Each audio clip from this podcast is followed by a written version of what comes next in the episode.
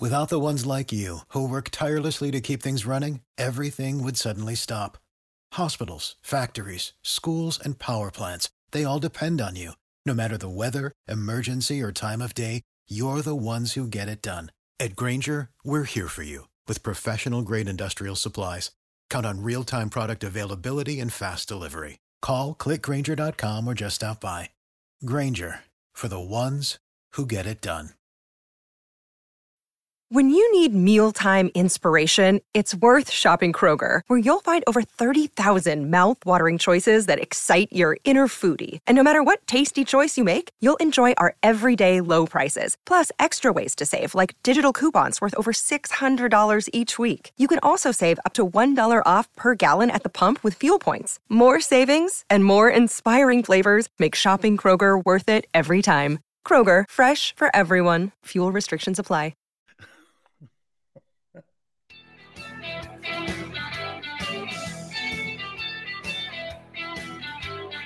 I've been called a few things before.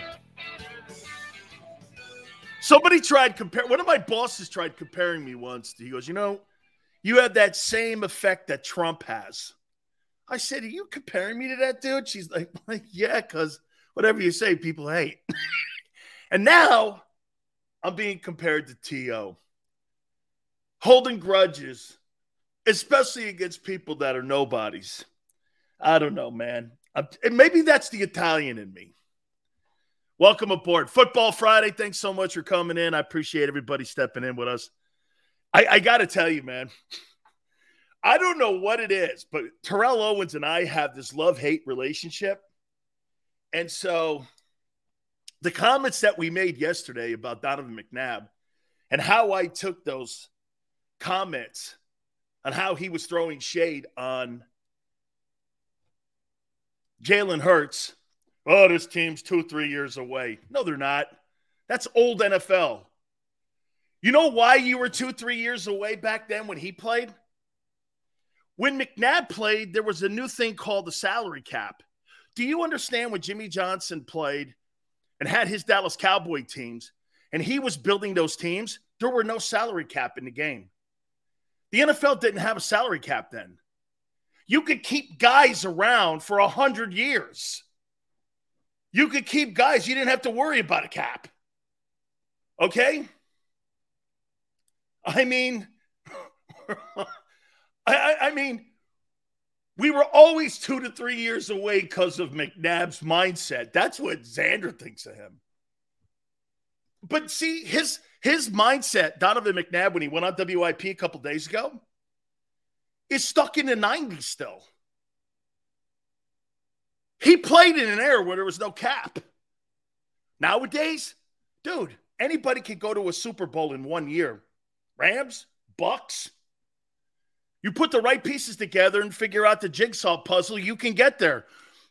I disagree with Donovan McNabb. I think the Eagles have a shot to get to the Super Bowl this year two, three years away. You know, you got to gel together and play. And you're like, no, that's not today's NFL. Okay. I'm like, dude, that's not that's not the NFL today. Salary cap changes that. All of that. And so we had a conversation, T.O. and I, on my Twitter page. And I'm pretty shocked here and I said something. And by the way, I owe him the apology. I sent an apology on my Twitter page just a couple minutes ago because I called him a shitty teammate in 2020.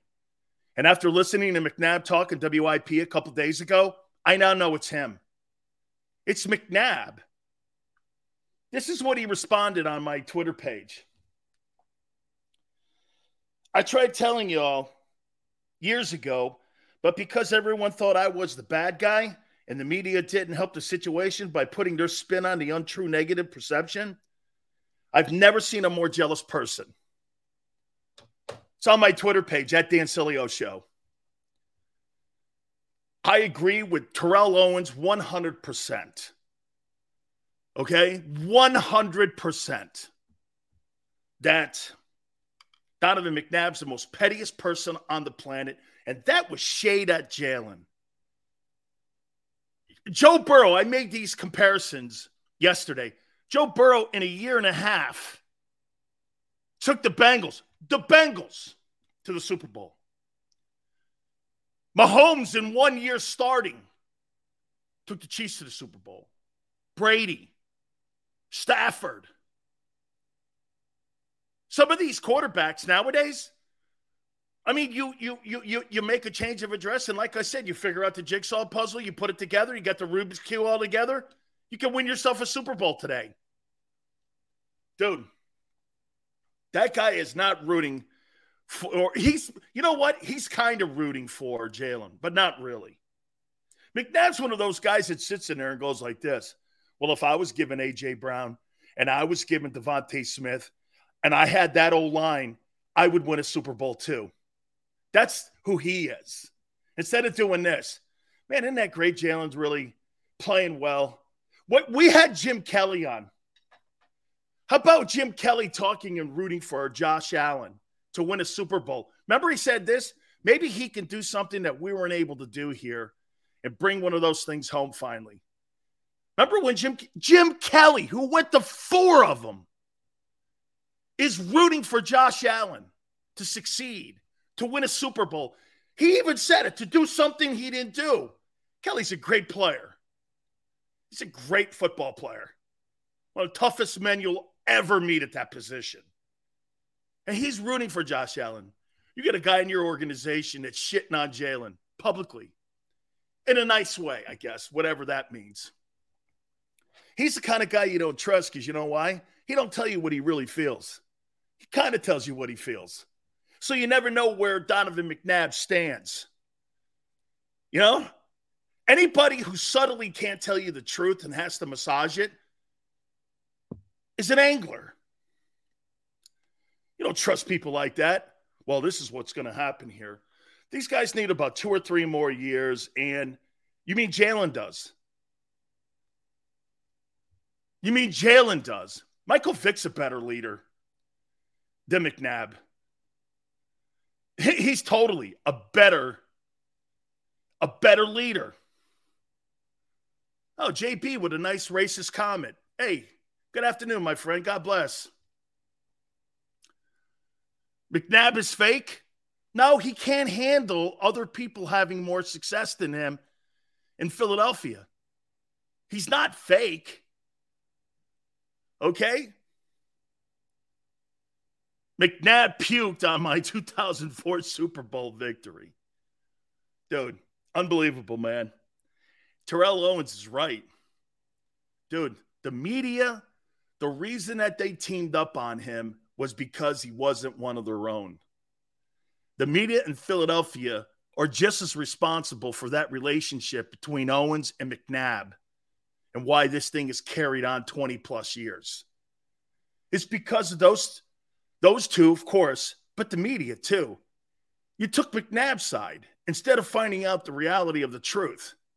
And then years later, you realize oh, McNabb's not the greatest guy on the planet. Okay? Jesus criminy. Dude. And, and, and now it's it's even it, it, it's hit Bleacher Report too, Xander. Okay? Seals, who do you think is a bigger baby, Wentz or McNabb? I don't know. That's quite a contest. Can you imagine those two guys playing against one another in a big game? Holy shit. You talk about two guys shitting in the bed. yeah. You talk about two guys that would just absolutely like, hey, it's Carson Wentz versus Donovan McNabb. Holy cow, man. You got the worm bowl. yeah. All right, man. Hey, by the way, I know that this is going to come to a shock to some of you, but not all of you. So I posted a couple days ago that Jordan Mailata may be out a couple weeks, okay? Because I was just taken from the guy at NBC in Philly and a couple other people saying that it looks like his injury is going to be a little bit more significant and his time may be spent on IR a little bit, or maybe not IR, but just being held out. That's what I went with too. There's no way he's playing this weekend on Sunday. Why would you? If he's not ready to go, I want him for Dallas and Micah Parsons next week. I don't want him playing 60%, then turning around and playing 60% again for two weeks. When you rather do this, sit his ass out, get him about 90% for Sunday or for next Sunday night, and you put him in that game of the year. You'll need him in the game of the year. Hey, that's your division. All of the Eagle dreams are in these next two weeks. Okay? All of them are in these next two weeks. That's an NFC team out in Arizona. You want to beat them. You, you want to beat them. Consider it a playoff team. You better be.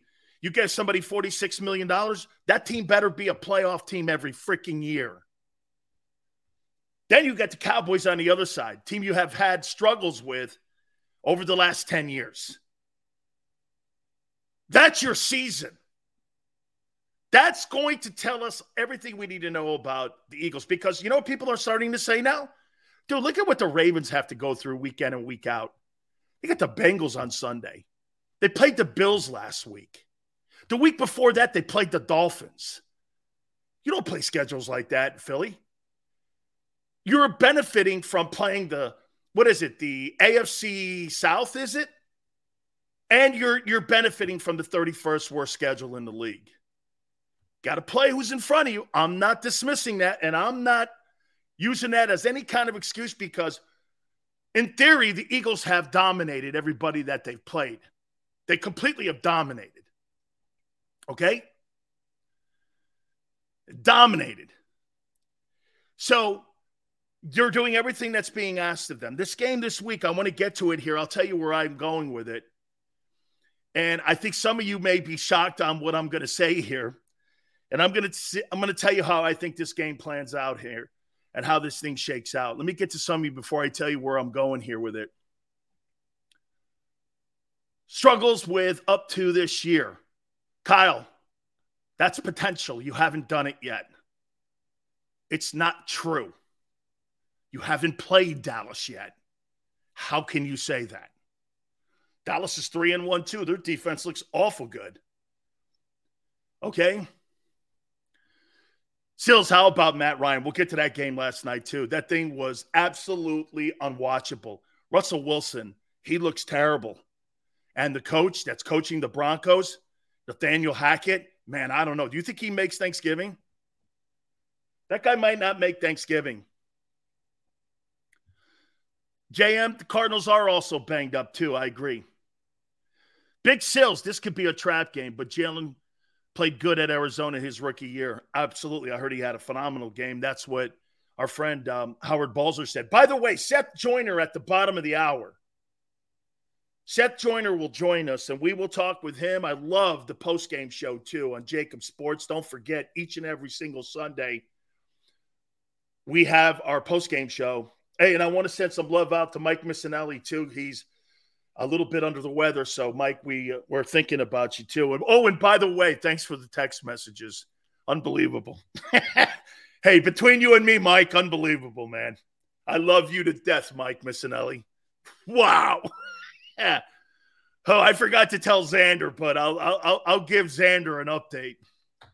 So yeah, let's let's get in, guys. I think you're going to be shocked. I may have to sing. I got the Cardinals winning this football game 27 21. Um, I do think it's a trap game. I do think that there's some significant injuries on the Eagles that are going to preclude them from coming home with a win in this game. I think that Kyler Murray's going to play pretty well in this ball game. There's injuries in the secondary. Um, I think you're going to see J.J. Watt and that team I think they're going to put it together, and I think you're going to see Arizona. The only thing that bugs me about Arizona in this game is that I don't know if their running game is good enough. And now with Mailata potentially, from what I'm hearing, not playing Sunday, and even if he is, he's not 100%. You got injuries all now starting to creep up in that old line a little bit. It's going to be interesting to see how Goddard plays. But I'm taking the Arizona Cardinals 27 21 in an upset. I think that um, they're going to be thinking about Dallas. Um, the Cowboys, in my opinion, is really the prize in this whole thing over the next two weeks. So I got the Cardinals 27 21, um, winning this football game on Sunday.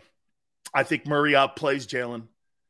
And I think Murray and Hollywood Brown, and I think all those guys, AJ Brown, DeVonta, it's going to be a pretty good show. I think it's going to be a real good ball game. I think this game's going to be close. Again, like I said, 27 21. What's the point spread in that game? Um, I'm not sure what the point spread is. Is it five and a half or six? I forget which one that is. I think I, I'm I'm not sure what that is on the point spread, but yeah, I got the Cardinals winning. All right. I think the Eagles take it. Sills, be real. You don't believe that. I do. Five and a half, 27 21. Totally believe that. I think they pull this win out. That's not, I think they're a good football team. I think they're a good football team. Okay. Okay. Murray A square. Eagles move to 5 and 0. That's what that's what uh, Xander has. All right. You betting against Stoutland? No. I'm betting on Murray to outplay Jalen. Yeah, I'll take that. I'm taking Murray to outplay Jalen Hurts. Yeah. Both guys want to outplay one another. And I think Kyler Murray outplays him. I told you this before. I, I I I don't really like the guy, but I think he outplays Jalen this week. Sills, why are you such a why do you mean such why why can't I think that you're gonna win the East and win the NFC? What do you want me to pick them to win every game? I don't believe they're gonna win every game. I think you're gonna lose about three or four games. This is one of the games. I thought you'd go two and four. I was wrong. Jesus criminy, you want me to say something today that I don't believe? Okay, Eagles win 27 21. I thought about it last night. I said, I think this is a trap game. I think this is a trap game, man. I do. This is one of those football games right before you play your big game, the game of the year. Two teams with one loss. Yeah. 27 21 Cardinals. Xander's got you winning 72 to nothing. yeah. Well, why are you such a hater? what have the Cardinals done for you to feel that, that way? Same thing the Eagles have done. Not much. I just think he's going to outplay Jalen Hurts. What if the Eagles? Who the oh the greatness? You know the the Lions will probably go one and four now after this weekend. You'll be telling me how great the Lions are. I said they're improved. I didn't say they were going to be a playoff team like everyone in Philly is. Oh, it's a playoff. That's a really good team. You're like, really? One in four? Charles goes like this, Sills, man. You're smart. Dude, I think it's a trap game. DeAndre Hopkins would have given them a better chance in this football game. I, like I said, man, I think Murray's got to play against people like Jalen Hurts and beat him to validate. There's more pressure on on on Kyler Murray in this game than there is on Jalen Hurts. Jalen Hurts, I mean, look, 1.4 guy, whatever. 46.1 can't lose to a guy making 1.4 million bucks and validate that. He's got to play his ass off. That's why I'm looking at it too that way. He's got to play. Dude, he gets beat by Hurts. Wow. You're Steve Keim. You got to do this. Watch this. If this guy takes down two $46 million a year guys, boy, man, I'm telling you, if I am Jalen Hurts' agent at Clutch Sports, bro, you better back up that Brinks truck because we are coming. Whoa. Dude, you will have no leg to stand on. Clutch Sports will have you by the short hairs. If this kid beats Kyler Murray and Dak Prescott in consecutive weeks, and then he does it in prime time on Sunday night next Sunday. Whoo, baby. This is where I'm going. That's why I'm saying I think the Heat's on Kyler Murray to win this game. He's got to. He, dude, there's you gave him 46 million bucks to beat people like Hurts and the Eagles. This is really more of Me looking at Kyler Murray and going, okay, well, you got to validate that money, dude. You got to validate that dough. Just like I'm telling you, Jalen Hurts hasn't validated me giving him $45 million yet. He will if he beats him. He will. He beats Kyler Murray. What are you going to say then? Cilio, what are you going to say then? I don't know. I don't know. This is more of a declaration on Murray. You guys, do you understand where I'm going? What what what is Jalen's primetime record? You mean against playoff teams? 0 and 6. Yeah, picking. No, no, no, picking. Kyler Murray makes 46.1 million. The only guy that makes more money than him annually is Aaron Rodgers. The best contracts in Cleveland because it's 230 guaranteed. But the annual salary is Rodgers and then Murray. And boy, I'll tell you, man, you better beat Jalen Hurts. Dan, what's the best way to shut down Kyler Murray? Make him be a drop back passer. Can I? It's a great take. It's a great take. Thank you, Brian. Do you know the best way to stop Kyler Murray? do what you do in scrimmages to Jalen Hurts. You see, the Cardinals have practiced every week, every year, every scrimmage, controlled scrimmage, what have you, versus Kyler Murray. They're, they're prepared for Jalen Hurts. They see Jalen Hurts every day, and his name is Kyler Murray. So when they're practicing and they're scrimmaging during the exhibition season, they're going against a version of Jalen Hurts. They see Jalen Hurts every day. They're not going to be shocked defensively when they get on the field and see Jalen. They're going to see a 2.0 version of Kyler Murray. Kyler Murray doesn't work? Really? Well, somebody gave him the 46 million bucks. Make him beat you in the pocket. That's how you do both of them. Make him seven step you and beat you in the pocket. And you've got to keep containment.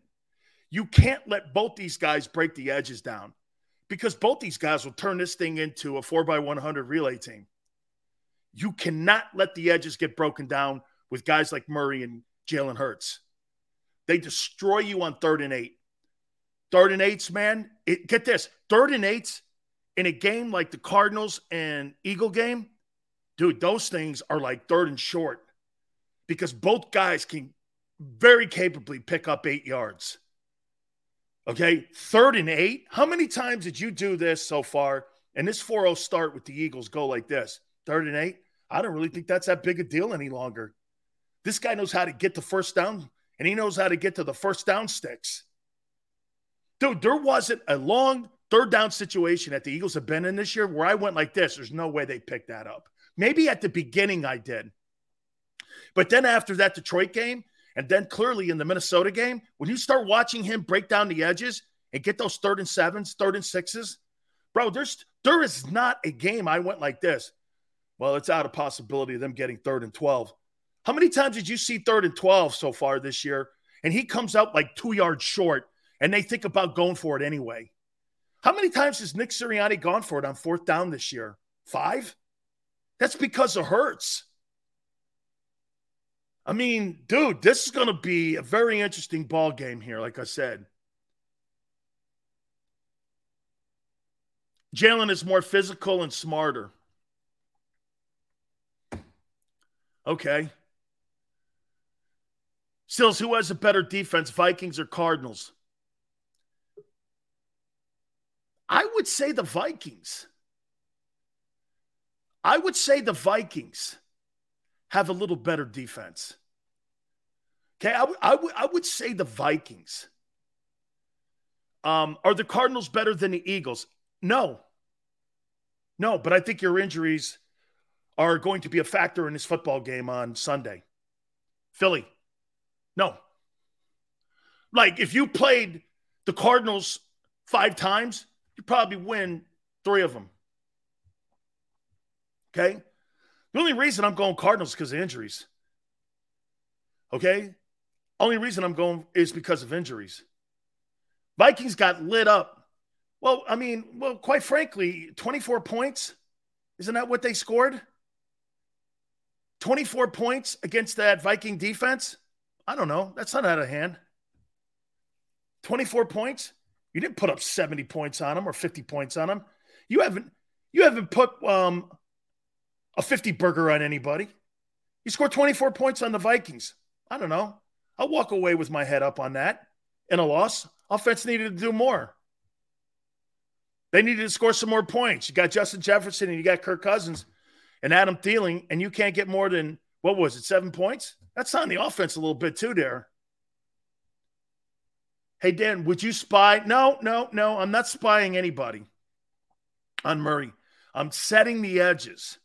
I'm making sure it's a priority that my defensive ed- edges and my edge rushers keep everything inside. Don't let Kyler Murray get onto your outside shoulder. He'll go up the field on you. He'll break you down like Jalen breaks you down. Okay, we're going to talk to Seth Joyner here in a couple minutes about it too. Okay, how would you defend Kyler Murray?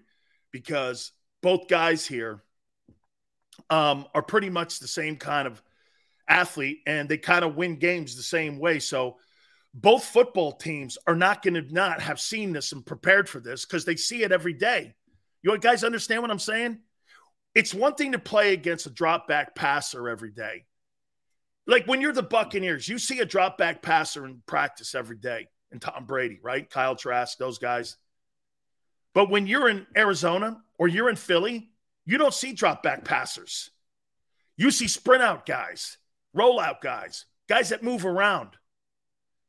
When you play against Baltimore, when you play against Tennessee, you don't see sprint out and roll out. But in Philly and in Arizona, that's what you prepare against every day. So they're not going to, Jalen in the Eagle offense is not going to be a surprise to them. They see it every day. It's not going to be something they haven't seen or prepared for. Eagles use clock management and tactic. Um, boy, I'll tell you what, E. e- um, I really thought Sirianni I don't think he was very good in the last couple minutes of that ball game. And Reddick bailed him out when he gave the ball back on fourth down.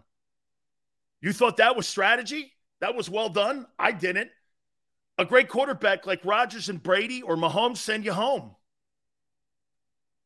They send you home. Give the ball back. Two minutes left in a ball game, and you give the ball back? What are you, crazy? Who wins? Eagles versus Eagles, Sills. Sills is being rational today. It's a nice, okay. Thank you. Listen, I'm not saying you're not better. I think your injuries are going to play an issue here. I think they're going to play an issue on Sunday. And I think you got to really be focused on the. What's this? You want to win this game on Sunday. I'm not saying Philly doesn't want to win this game, but my priority is next week. And what I mean by that is Jordan Mailata playing in that game against the Cardinals is important to me. Jordan Mailata being healthy in that Cowboy game is more important and more essential to me. I need that guy to be as healthy as he could possibly be from Cowboy game on. I don't want him limping along the rest of the season, nursing an injury, when I could give him a week off. You're a game up on Dallas. And if you're that confident that you're better than the Cowboys, you'll be a game up after next Sunday anyway. Okay? I mean, by the way, Rams may beat them this weekend. You could potentially be two games up on them. Why wouldn't you rest Mailata? There's no given that Cooper Rush. You got to start thinking where you are in the standings too now. Okay? I got a game lead. They're playing the Rams on the road on the road in LA. We're on the road in Phoenix. We're a pretty good football team. We may win this ball game even with all the injuries we have on the team. And I agree, you may win it for sure. But I think it's going to play a factor. It's key positions, too. Slay's not completely healthy. And you're lucky DeAndre Hopkins is not in because I think it would be a more of a convincing win if he was because you're injured. You're a better squad. I hope you're not taking it any other way. You are a better squad. But a little bit of injuries here. Plus, you got focus because you got to win the NFC. You win the NFC East, everything's in front of you. Arizona's important on winning the conference. I'm not saying it's not. Okay. You totally would rest Mailata? Absolutely. I got Micah Parsons next week. I'm going to get away with Jack Driscoll going against an older JJ Watt. I'm going to get away with that. Okay? If I have a 60% Jordan Mailata against Micah Parsons, I might not get away with that. And I might have my quarterback hit quite a bit in that ball game on Sunday. He's the best pass rusher now in the game. I happen to think it's Bosa, but the hype, the Cowboys, and everyone.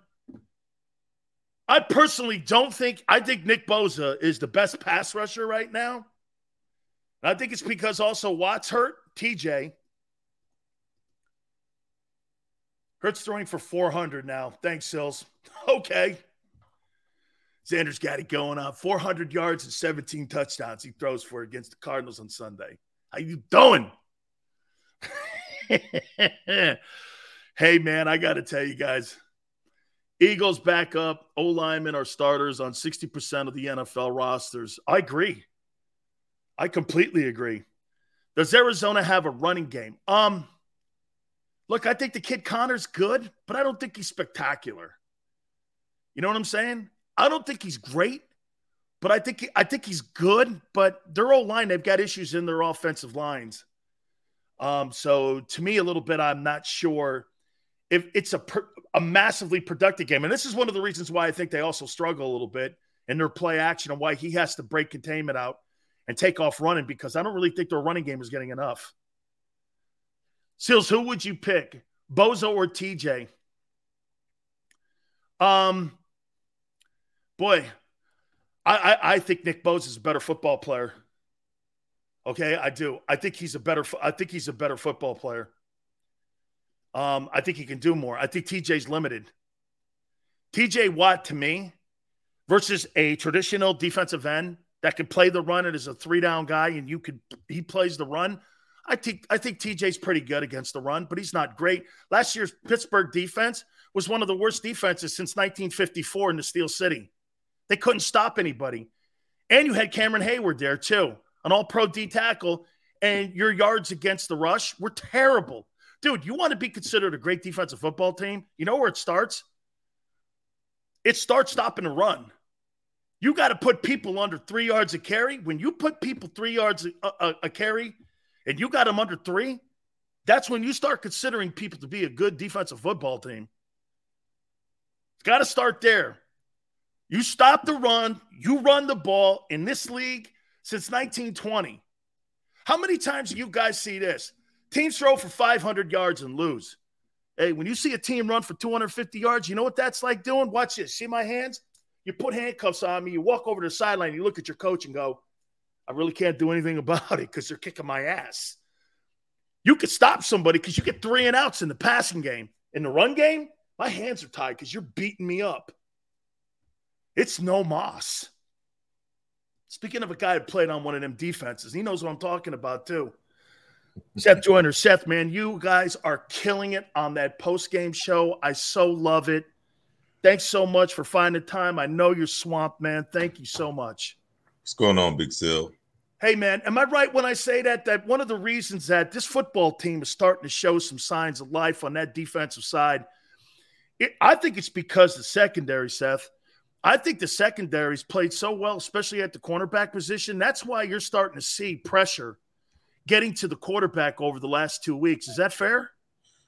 Well, I think it's a combination of things. I think, you know, not only, you know, is the secondary playing well? But you know, I'm seeing some things out of the defensive front that I hadn't seen in a while. You know, you're, you're seeing some some line stunts. Um, you're seeing some creative blitzing where you're getting some guys that are running free.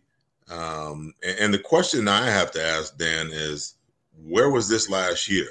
And most people will say, oh, you know, they didn't have the cornerbacks and whatnot.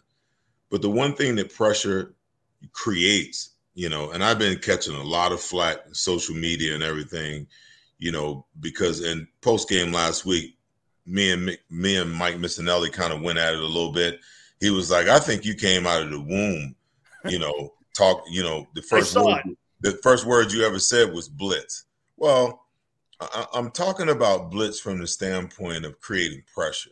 Um, you know, there's a couple of different ways that you create pressure on offenses. You know, back in our day, we created pressure through intimidation.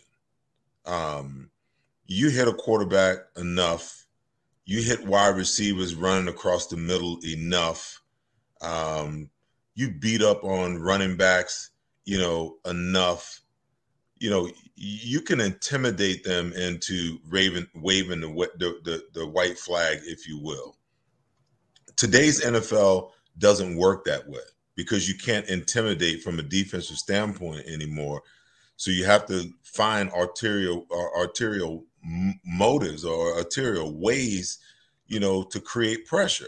Now, pressure pressure is the is the great equalizer you know, in football, especially when you're talking about the pressure that you can apply to the most important guy on the offensive side of the ball, and that's the quarterback. You know, when you look at some guys are not wired to handle pressure. When you look at what the Eagles did, that the last four quarterbacks the Eagles played against, they played against Jared Goff, they played against Kirk Cousins, they played against um, Carson, Carson Wentz, and and then you end up, you know, Trevor Lawrence playing last week against a young Trevor Lawrence. Okay, I'll give him a pass on on pressure, but he's young. But I don't care what quarterback you're talking about. When you get to a point where you are, um, you know, you create pressure, it speeds up the quarterback's clock. It speeds up his his process of how he gets through his progression. It speeds up his decision making, and it forces um, mistakes. So if you look at Jared Goff in the first half of that game, he looked like he was just about ready to give up. But then they but but then they got conservative and they they they stopped putting pressure on him. They couldn't get there with four anymore. And he started to get his footing back and he started to get comfortable in the pocket again. And the next thing you know, they're clinging to a, a, a three point lead and they got to hold on just to win a game that should have been over in the third quarter. That's just that's my assessment. So when you're talking about these four quarterbacks, if you could have came with enough pressure to force the issue, like you did with nine sacks against um, uh, uh, um, Carson Wentz, I mean, they just battered him into bad mistake after bad mistake, um, and that's what pressure does. So if you want to play conservative, then you're going to be in a shootout every single week, in my opinion.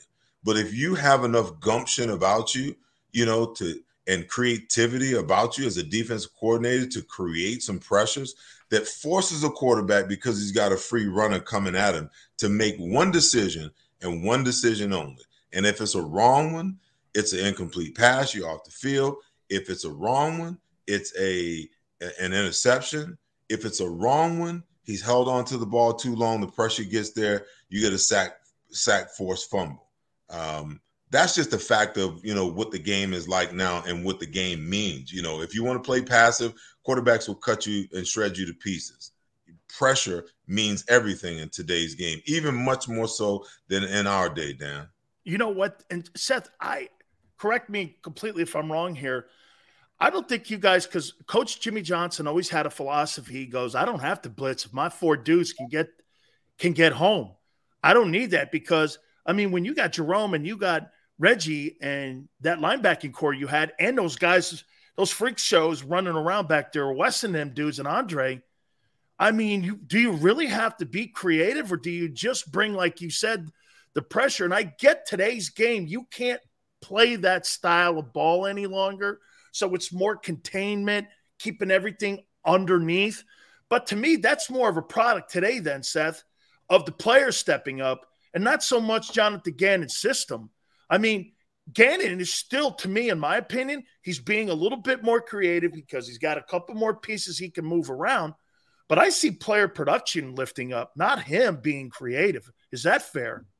Well, let me let, let me go back to your comment before that first. Um, if you got four Hellraisers, you know, Clyde Simmons too.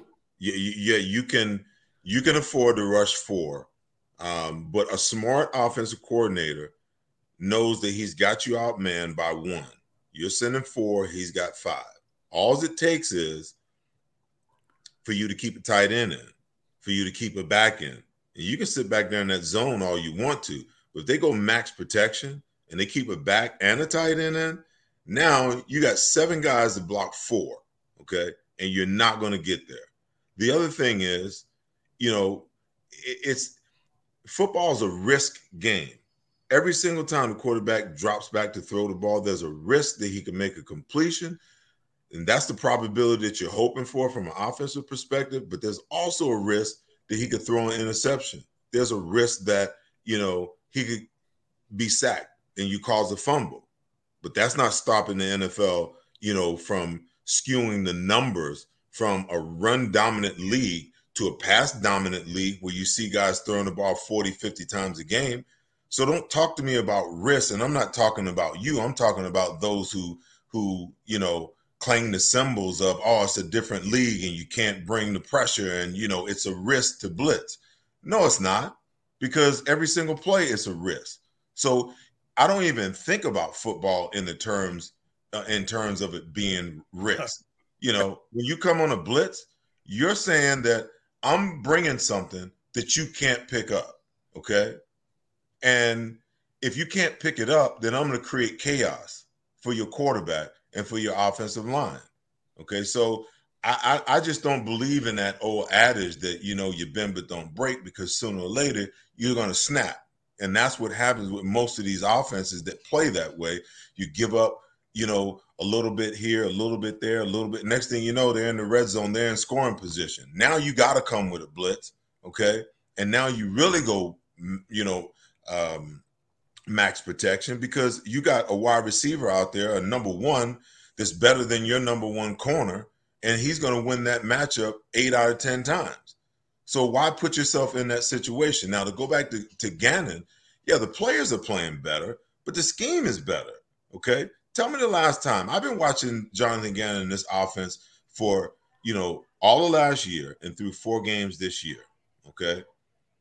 I can't remember seeing them run offense defensive line stunts, ETs, you know, um, TEs, uh, double double wrap where you just angle both down and wrap a tackle. All you didn't see that before.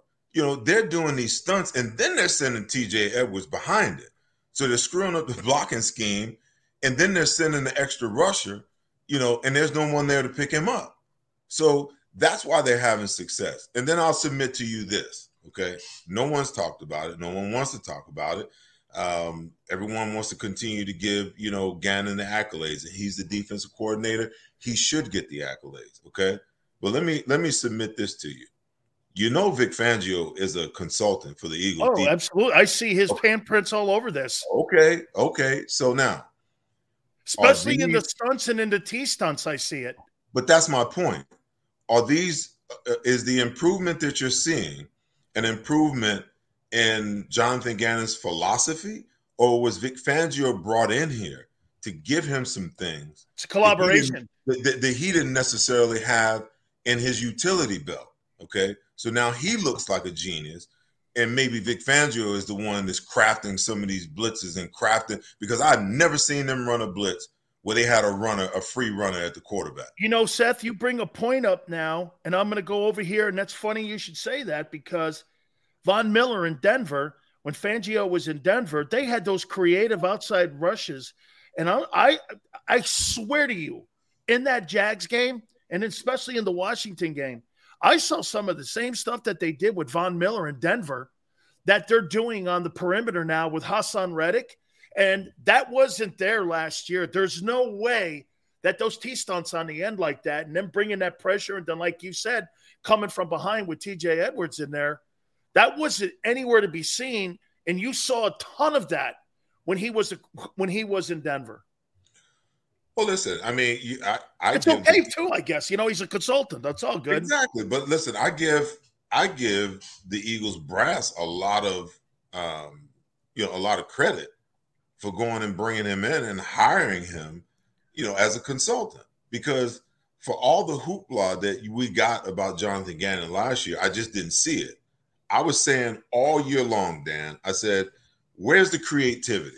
Okay, I see Jonathan Gannon standing on the sideline. He's got a play sheet that looks like this. Okay. So tell me how much creativity and and I can see the back of it. There's nothing on it. So he's only looking at this part of it.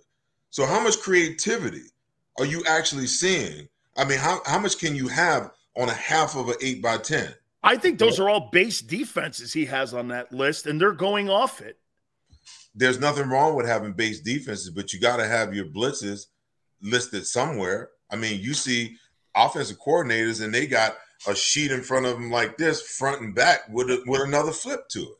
So Big they've red. got all of these formations and all of these things that they do, you know, and, and you're and you're this simple and you think you're gonna compete, you know.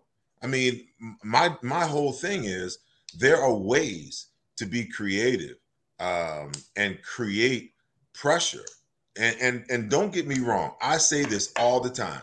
When people hear me talk about blitzing, they hear me talking about pressure. All they talk about, oh, Seth is living in the past. He's living in the old style of defense. They don't run defenses that way anymore. To a certain extent, you know what, you're right. But back in the day, we dictated to to offenses what they could run. We dictated to offenses the personnel that they put on the field. It's the exact opposite now because teams will go three wide receivers, four wide receivers. Why? Because they want you to put a certain personnel on the they field. They want you a nickel. They've they've identified, okay, they've identified the mismatch on the outside and the fact that you go dime, okay, makes you less strong against the run. If you've got a halfway decent offensive line and you spread out and you go four wides and you got a really good running back in the back in the backfield, okay, guess what? You got man on blocking, okay, with the four downs and a and a linebacker, and you got a safety in the box, okay, who really don't want much any parts of you know that that run game. And if you mess around and throw the tight end back in the in the in the equation, you can run away from the tight end and man up across the board and leave that defensive end unblocked. And now you got man on blocking across the board. So, I mean, there's this strategy and this chess game that goes on within the game of football. And defenses, in my opinion, need to learn how to and figure out to because there's a way, you know, to to reverse this this trend of offense is totally dictating to you what kind of defense you're going to run and what kind of personnel you're going to put on the field. You can change that with pressure because you, when you start putting offenses in a position where protection becomes an issue, now all of a sudden you've got to make an adjustment. Okay, you got to take one of those wide outside of the game. You got to put, you got to attach the tight end and keep him in and have him block. You've got to make your running back check release. He can't just release hot anymore, you know? So for, for me, you know, that's viable, you know, yeah. and if I can see it and I just get paid to be an analyst every Sunday, tell me why these guys that live it every single day of their lives, you know, 365 you know, it's not just during the season. They're using the entire offseason to self-evaluate and look at the games that they play and look at the teams that are going to be a problem for them, you know, within their within their division and within their conference. They're breaking all that stuff down. You mean to tell me what are you guys doing all off season if you're not coming up with more creative ways to create pressure and create problems for offenses? Because you can't just can't play cover, you know, quarter quarters, halves, you know, quarters, you know, quarters across the board, cover two, cover three. These quarterbacks are too smart for that. These offensive coordinators are too smart for that. Seth, let me go here with you. Um, how would you defend Kyler Murray this weekend? And before you answer that, you know, I, I said this to everybody, and tell me if you subscribe to, you know, the, the difference in kind of what you see when you're preparing for a team like Tom Brady, Joe Burrow, Justin Herbert. Those guys are seven step guys. They're not going to break down or threaten the edges when mm-hmm. the, you're playing teams like that. But when you see Kyler Murray in practice every day, say you're JJ Watt or you're anybody on that, you see Jalen Hurts every day. So when Jalen Hurts steps on the field on Sunday, they see this in practice. They see that mm-hmm. style. It's 2.0. It's almost like a mirror that you're going against. So they're not going to be surprised on how Jalen is going to attack the defense because they see it with Kyler Murray. So I say this, they're not I think some of these teams have been surprised the way that third Nate, he breaks the edges down, Seth. He gets out of the perimeter and he's finding AJ, who's a mismatch, in almost every week he plays. I think they catch some of these teams going, wow, this guy's really improved. But now you got a guy who kind of resembles uh, Jalen Hurts a little bit, and the guy you see. Do you do you see my philosophy a little bit in that? I don't think the Cardinals are going to be surprised when they play Jalen. Listen, I don't think they're going to be surprised. I think anyone who, you know, breaks down Kyler Murray and studies film that are surprised they're an idiot. You know, that that's just my opinion. Listen, the first two weeks of the season, they they they really really struggle. You know, and then the Rams kind of have their number they've lost like 11 in a row over the last three. It was close, 20 to 12 or something like it was close yeah, too. They, they, they, for some reason or other, they can't beat the Rams specifically. They can't beat the Rams at home. Um, but Kyler tried to stay in the pocket, you know, the first couple of games. Once he started running around a little bit, I think he had like 12 runs last week. Once he started to run around a little bit, all of a sudden, you know, the offense, the complexity of the offense changed because – you know, even in that game against the Raiders where they came back, you know, he started scrambling in the second half down the stretch. That's what really won them that game. They, they were completely outset in the first half of that game. Absolutely. Changed the whole thing in the second half, and you're right, they rallied back. So for you to go for for the Eagles to go into this game, anybody to go in this game and be surprised, you know, listen, he doesn't have his security blanket. DeAndre Hopkins is his guy. Okay, you got you know, AJ Green, and AJ is like on the back nine of his career, but he can still make some plays. He's Hollywood good, Brown's played well for them. He, he's he's a good possession receiver, and you've got Hollywood Brown. You know, just sub four three speed. Um, until he gets DeAndre Hopkins back, I think this offense is going to struggle yep. because DeAndre is the difference maker. He's the difference maker from the standpoint of, um, you know, that's a security blanket. He dictates coverage, which gives Kyler an early read in the in, the, in pre-snap as to you know what the coverage is. You know, if you're going to roll his way and double him, that means that somebody else is going to be open. Um, but I expect for him to continue to move around and continue to run. Now, how in the world are the Eagles going to you know contain him? Uh, you know, do you, are you comfortable in a little more five man pressure, a five man line, um, which allows you to get, um, you know, five guys into the pass rush? Um, are you more comfortable, um, you know, blitzing them? Um, the one thing that that that worries me about you know the Eagles is they are so darn um, they're so darn undisciplined in their pass rush lanes. Um, they're just helter skelter, willy nilly, defensive linemen, you know, the defensive same end. Guys in the same rush lane. Yeah, they, they, they just don't, you know, yeah. when they rush sometimes, and even on those plays away, you know, yeah. when you get plays away, the defensive linemen crash down the line. Of Come underneath. And then and then you've got then you've got you know the, the bootlegs where, where quarterbacks, I mean, not non-running quarterbacks are getting outside. And I, and my thing is, you allow Kyler Murray to get outside and you're in man coverage, you're in trouble. He going okay? 50. I mean, he he he can really hurt you. So my thing is you ask, hmm. okay, how do they how do they get him contained? Okay. You can still do the same things that you're doing, but anybody who winds up as the as the contained guy has to be extremely disciplined in what they do. Okay. You coming from the outside, if you get a sack, it has to be on the outside shoulder of the tackle. Okay. It has to be. You cannot take an inside charge. You cannot run up the field past him. Okay. Um, you just can't do that. You have to be disciplined in what you do. Seth, do you, you want, think they have you enough? Him, you, you want him to operate from the pocket, okay? Because he's less accurate and he's less dangerous from the pocket than he is once he starts to move around. So you want to keep him there, make him have to see over those offensive linemen, which he struggles with. He gets a lot of balls batted down. That's what you want to have happen.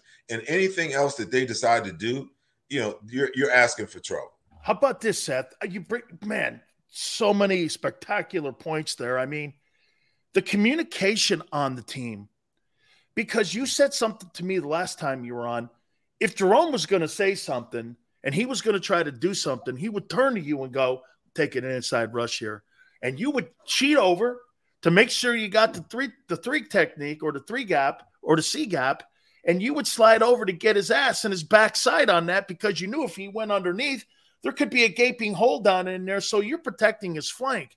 And when you're talking about defending a guy like Murray, you got a defensive end crashing down. If they're not communicating with one another, that guy's going to go 50 yards on you up the sidelines, man. I mean, he's a true threat.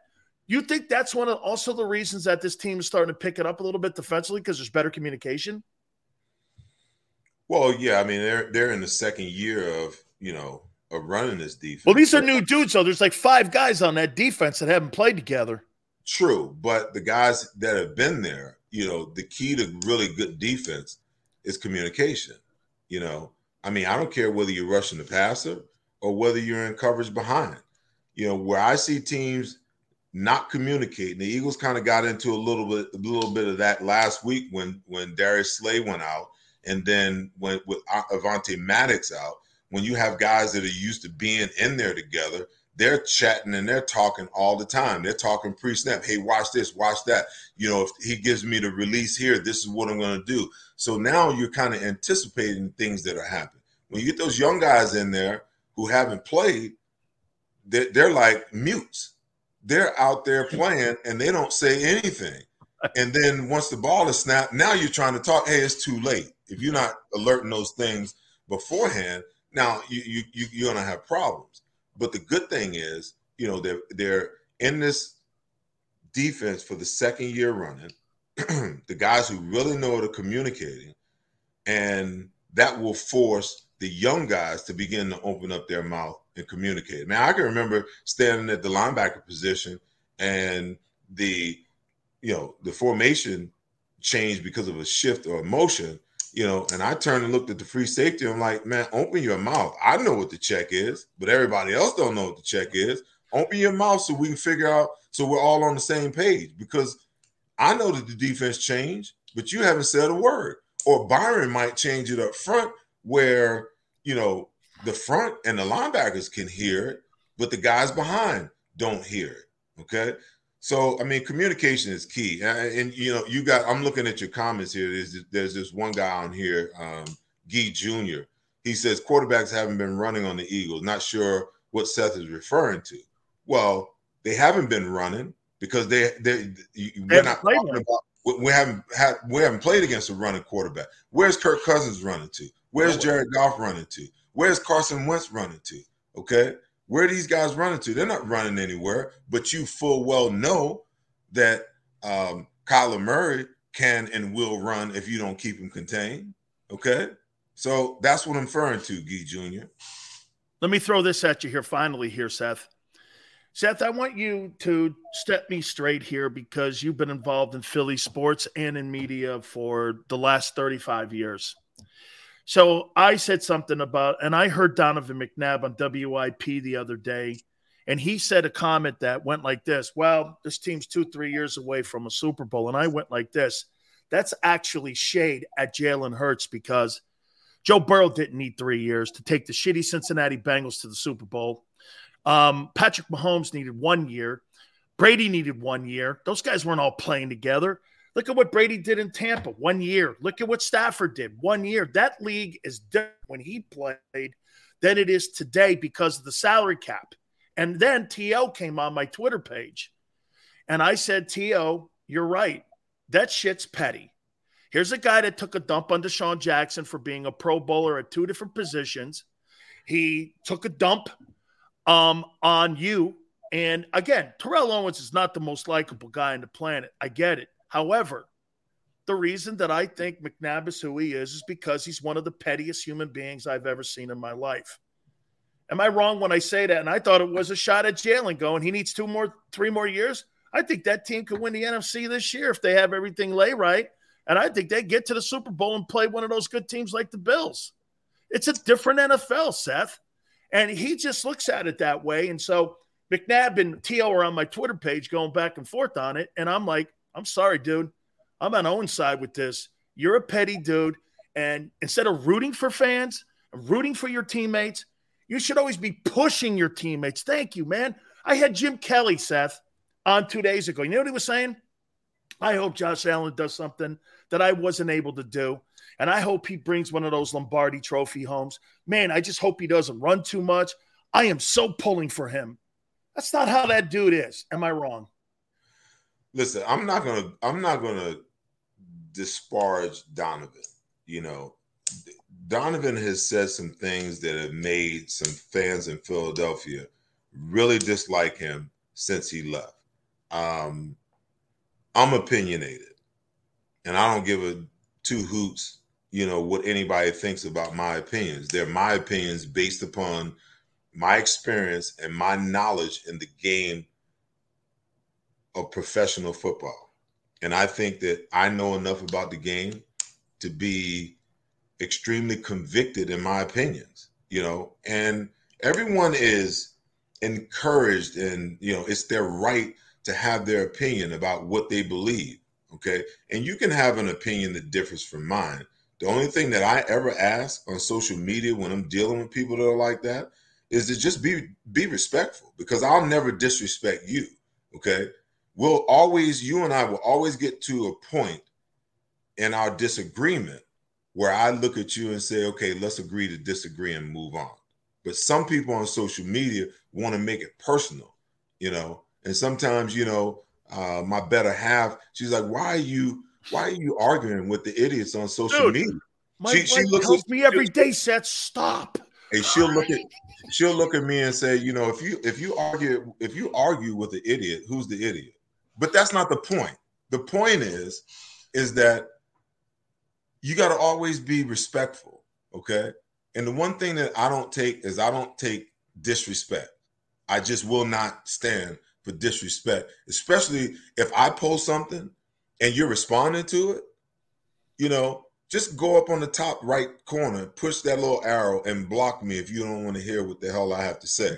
But I'm not going to let you come on my page, on my thread, and disrespect me.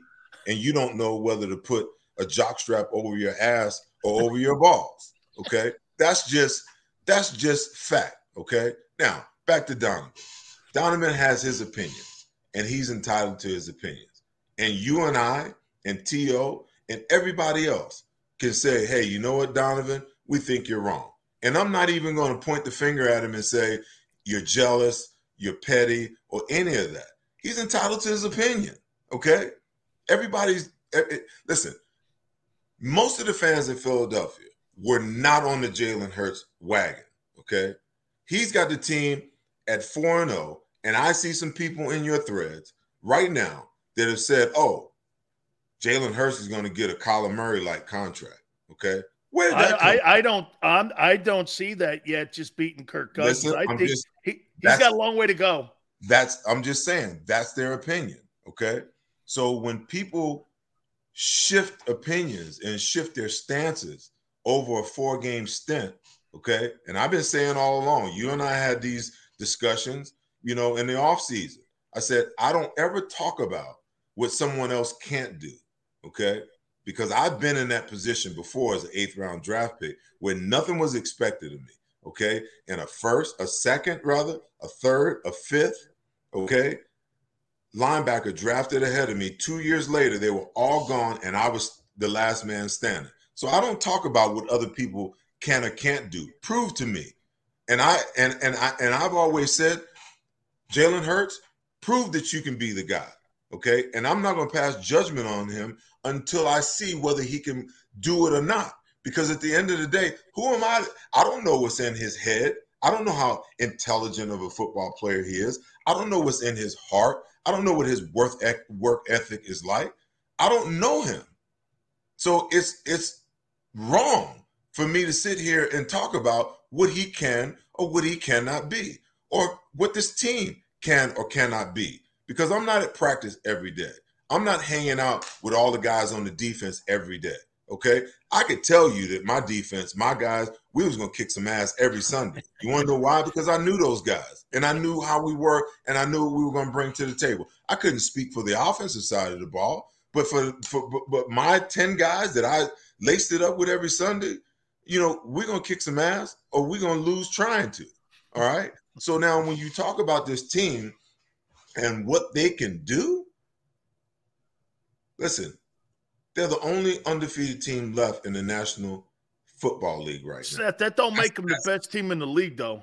I'm not. I never said that because we had the conversation last week. You know, in post game. You know, where did where did the Eagles rank? And Seth Joyner's, um, um, what the hell do they call it? Where they rank power rankings? Okay, and my power rankings is Kansas City, it's the Buffalo Bills, and it's the Philadelphia Eagles. Correct. Okay? That's now, where I have it to me, right now, they're playing the best out of all the teams in the NFC. That's just a fact. Agreed. Okay? That is just a fact. Now, does that mean that they're going to win a Super Bowl? Listen, if Kansas City stays healthy and they play the way that they played against Tampa Bay the other night, they ain't nobody beating them in the Super Bowl. Okay, nobody. It's going to take you know an injury to Mahomes or you know, some injuries Chris on the Jones, somebody line, on that defense. Chris side. Jones, exactly. It's going to take you know things like that. Injuries are going to be what's going to change the narrative for them. Okay, but you think about the Eagles. The Eagles. What's the what's the two teams you know that can really cause problems for the Eagles? You know, I think the, the 49ers. I think the 49ers can cause them some issues because they're built alike.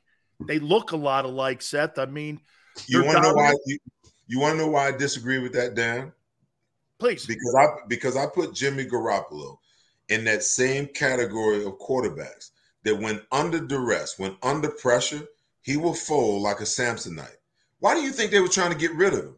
They were trying to get rid of him this, for the same exact reason that Sean McVay got rid of Jared Goff. Because when it comes to crunch time, he cannot stand against the pressure. I okay? thought it was more of an injury. They were. He's thirty eight. He's thirty eight and seventeen, and Kyle Shanahan is nine and twenty nine without him. That just that goes to show you. Well, well, listen. Is he a big part of what they do? You got to look at the nine and twenty eight and ask yourself the reason why they lost the Super Bowl to Kansas City. Yep. Okay. Go back and watch the game. Second half, he was terrible. The divisional game and the and the NFC Championship game they ran the ball two to one. Okay, they ran roughshod through the through the entire NFC in the playoffs. They get to the Super Bowl, and all of a sudden, Shanahan wants to make him the MVP, and you're going to put the ball in his hand. All they had to do was run the ball because Kansas City's defense was straight up hot garbage, trash. Couldn't okay? stop the run. If they would have just ran the football, yeah. they would have won. But because they had to put the ball in his hands, and because Kansas City with Steve Spagnuolo knew that he couldn't stand the pressure, he started to come. And when he started to come, he wilted like steamed spinach. That's hey, well, Seth, I'd be interested. Who are the two teams you think could give Philly problems? I think that, you know, if the young wide receivers in Green Bay find their footing, and we're going to get an idea when they play them down the road. If they can figure out okay, what it is that, you know, to get on the same page with, with Aaron, the defense is playing a little bit better. If they can find some continuity by the time they get to playoff time, they could be a problem. Um, the Rams, the same way. You know, if they can figure out, if they can figure it out, their old lines really got troubles. I, I, get it, but if they can figure it out in some way, some fashion, you know, they're going to be right there, you know, because they're they're talented enough and good enough on the defense, you know, to really gain possessions, you know, for the offensive side of the ball. Now, I'm not saying one way or the other that these guys, you know, that those teams, you know, will just beat down the Eagles. But I'm saying, in my opinion, those are the two teams, in my opinion, when it's all said and done, with all things being equal, that you know they're gonna they're gonna give the Eagles the greatest problem because you don't I think don't the see, Bucs are in that conversation then? I don't see the Bucs, you know, recovering. I, I really don't. You know, they, they can't run the ball because their their their um their offensive line Got three you know, guys out. they, they they can't get it done. And if you go back and you look at Kansas City, Kansas City has now formulated a game plan for how to attack that defense. For the first time, you know, as, long as you know I've been watching Todd Bowles, he had no answer whatsoever.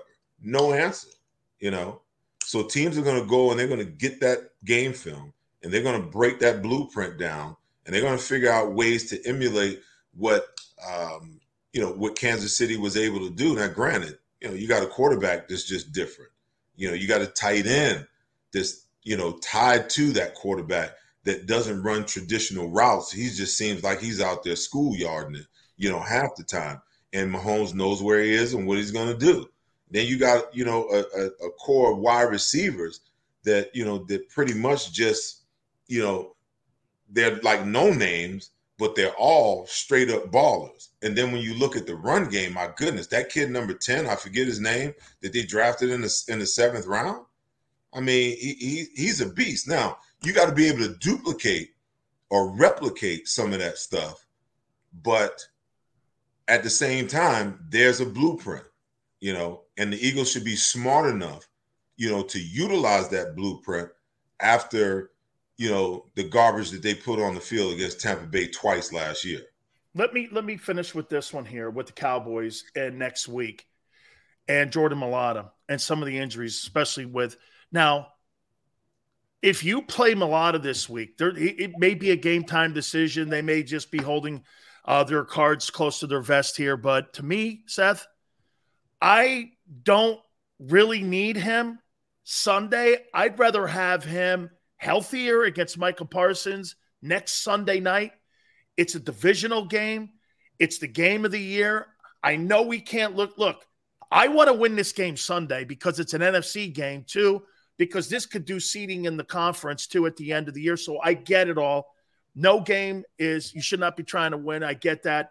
But to me, the importance of Mailata is eh, huge. You're going to have not JJ Watt 10 years ago, but you got a different JJ Watt, but a 60% Mailata. He'll make him look like old JJ Watt.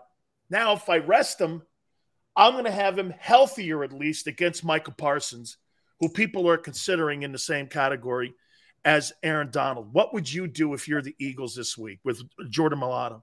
Well, I mean, with Mailata, you got to ask yourself. You got to ask yourself what what's the chances with that injury that you could make it worse?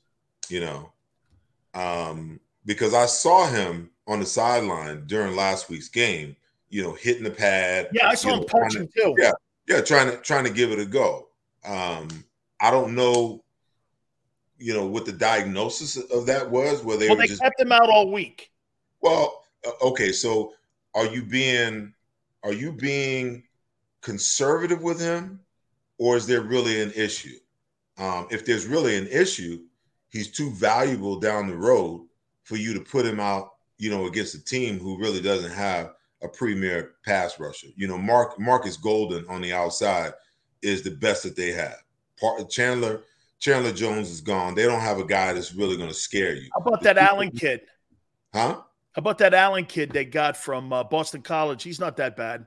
Well, I mean, he's not that bad. I mean, they they've got they're going to create the majority of their havoc, you know, linebackers on on the you know on the inside with the two big guys, you know, yeah. and if they decide to blitz the linebackers, um, if Seumalo, if his you know if if his ankle's still bothering him, you know, then you you know these guys you got to sit because the long term prognosis is what's more important than winning this game against against the Cardinals. Um, you got to have those guys healthy for Dallas and beyond.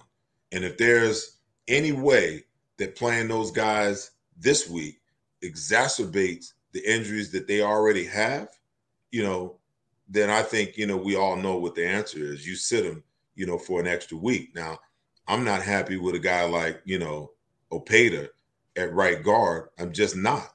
You know, I, when I watch him play, he doesn't look like he's you know overly aggressive. Most of the runs they have to run him to Mailata's side and and um, and Dickerson's side, you know, to make to make hay. But um, you know, it, listen, it, it is what it is.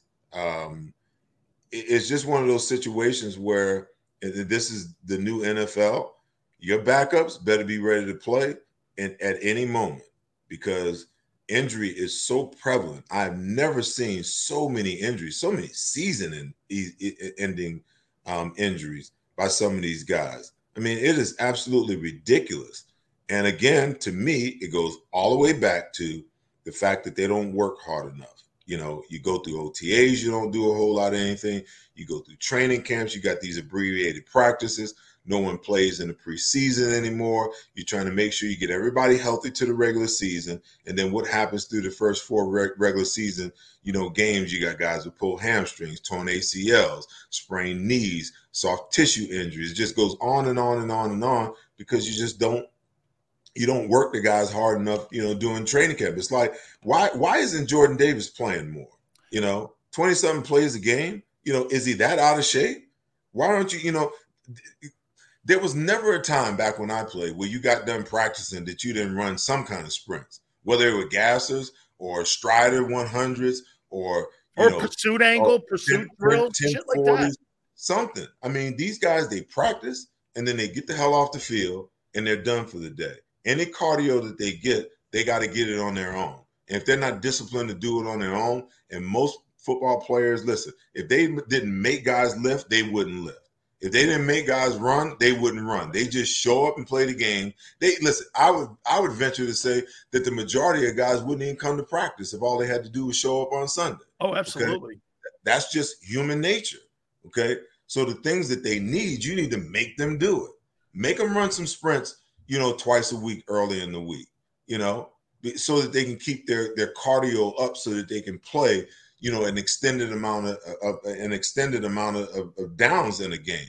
But you see these these guys they play you know fifty to to sixty five percent of the plays. I mean.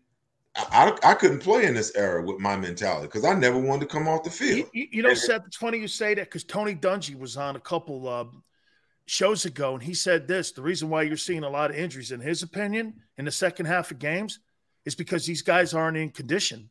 And yeah. one of the reasons why you're seeing a lot of close scores, you're seeing a lot of games like where, you know, look at the Eagles. I mean, you know, people keep saying, how come they don't score a lot of points in the second half? Well, I think it's got something to do with conditioning too. I mean, now you're in, you're you're a month in, Seth, so you should be you should be there. You know what I mean? You should be able to go 65 plays without an issue right now. I can't yeah, believe I'm even saying that to you because you know what yes, I say. I'm with you. You can't play 65 plays in the first game, dude. You, you don't belong you, on the roster. listen, but you but but you know what the problem is? The problem is, you know, they don't practice hard enough or long enough to truly really get any any real conditioning in. I mean, you think about it. If there's only 12 plays or 15 plays in each period, you know, the the starters don't get 10 of 15 right. or you know or 8 of 12 you know that number is more like 6 you, you understand what i'm saying? Yeah totally so so so how much time are you actually spending on the field where you're actually running? 8 minutes. Um, and you it's it's just not enough you know i mean i would spend you know the off season in the off season man i'm I, I would lift and then go run. My conditioning time was damn near equal to my lifting time, you know, because I just knew. I mean, back in the day, if you could tap your head like you're tired if you want to, Buddy would run the shit out of you the entire next week, you know? So you knew to come in in condition and in shape. And and listen, what I want, what I always wanted, I, I want to play. You yeah. know, if I want to play and I want to be my best, and that means that I've got to have enough stamina that when I get to the fourth quarter, that I can do the same things in the fourth quarter that I can do in the first quarter. And if you're not conditioned, guess what? It ain't gonna happen. It ain't gonna happen. I, am I'm, I'm looking at one of your guys here. He's um um no, he's talking crap. I ain't even gonna give him. I ain't gonna give hey, hey, hey, Seth. One last thing here for you, man. With Brady, you know, you and I believe that the game again, parity in the game. The league likes parity. I mean, they they want everybody to be as close as possible. Point differential nowadays is three points. I totally get it. But is Brady right?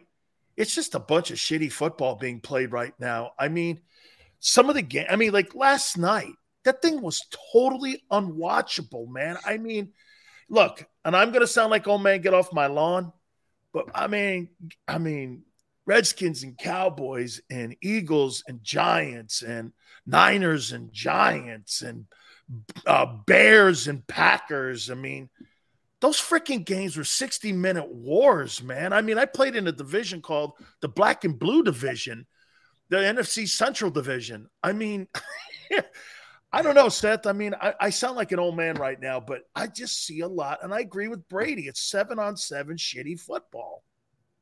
Well, it is.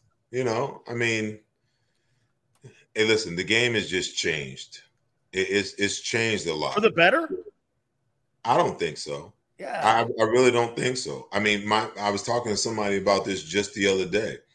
I said, "How do you, how do you make the comparison of the tight ends of yesterday with the tight ends of today. Like Bavaro. Because if if I was playing in today's game and I had Travis Kelce man to man, I'd be kicking his ass at the line of scrimmage and making him release where I wanted him to release. Okay. But you get penalized for that. No, you don't, because you got five, you got five yards, okay, to take your shot. Okay. And what the reason why coordinators don't like to do it because they're scared to death that if a guy misses, that now oh, that guy's going that guy's going to be wide open. Okay, so rather than get up and challenge people at the line of scrimmage, um, what they do is they play off, and you got to understand how offenses are coordinated nowadays. Okay, everything is timing. Okay, everything is timing. I don't care especially especially when you're in zone coverage. Okay, if you're in man and you're off, and you're head up on that receiver that you're covering, he's got a two way go. Okay. And if you're not a supreme athlete, you don't stand a snowball's chance in hell of covering it. Okay. When you drop in zone and all and on the snap of the ball, all three receivers, the tight end, in the back releases, okay, those routes are designed. So the tight end is supposed to be at seven. The the Z is supposed to be at 15. The X is supposed to be at 12. The back is setting down at five. Okay. So by the time the quarterback's back foot hits his drop, guess what happens? He's letting the ball go. He's not letting the ball go because he sees that somebody is open. He's letting the ball go because the routes are are, are run on time. So you're trying to disrupt that. You're trying to disrupt that. Absolutely, because let's say the tight end. Let's just say that the tight end is the primary, right? And he's got a ten yard stop route. So if I take my shot at him, that delays his release. So when he's supposed to be at 10, guess where he's at? He's at eight.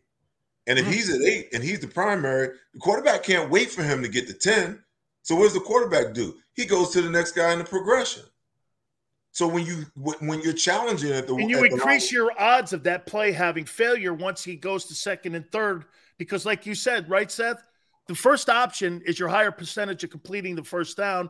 Second lowers it because when we get that book, our game plan, first, second, and third, you know, we we know if you're on your second progression, that's going to have a lesser chance of success than on the first progression if he does it. So you're up your idea is this get up there, jam that guy, man. Put Kelce, put a fist in his chest and put that guy out there. Make those offenses nowadays go two and three. Is that right? Is that how well, you would coordinate?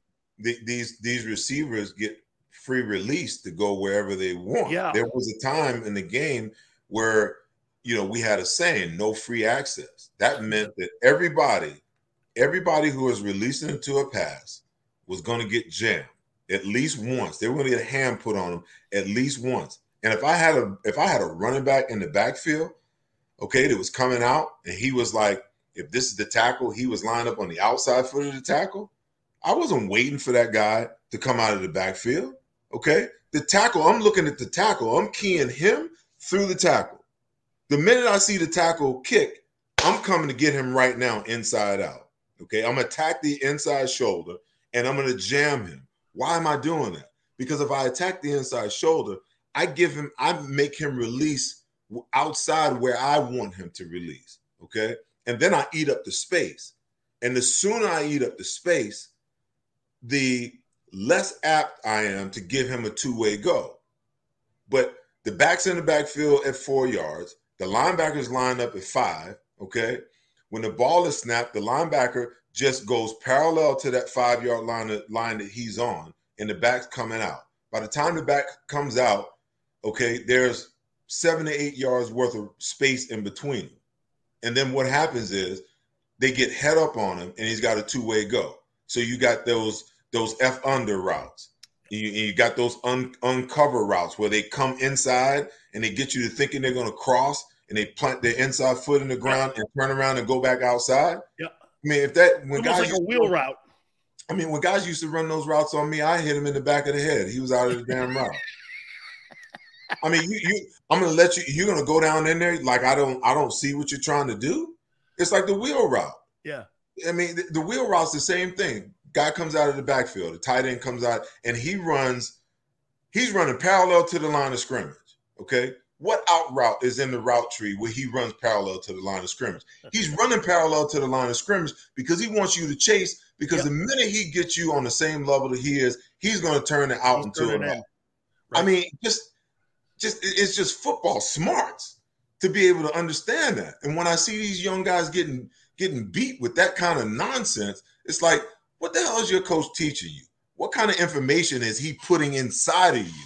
Okay, in order for you to win and be successful. But that's in front of a camera too, Seth. You got to have guys that that are motivated to do that, and that leads me to Kobe Dean. Are you concerned that he's only had three reps this year? Is it? It's. I mean, he's a third round draft choice, and this kid's supposed. And I get Kyzir and TJ are playing good, but I mean, Seth, three reps. I expected more out of that. And you know what? I'm not. I'm not saying he's a bust. I'm not anything like that. But I'm saying, shit, man.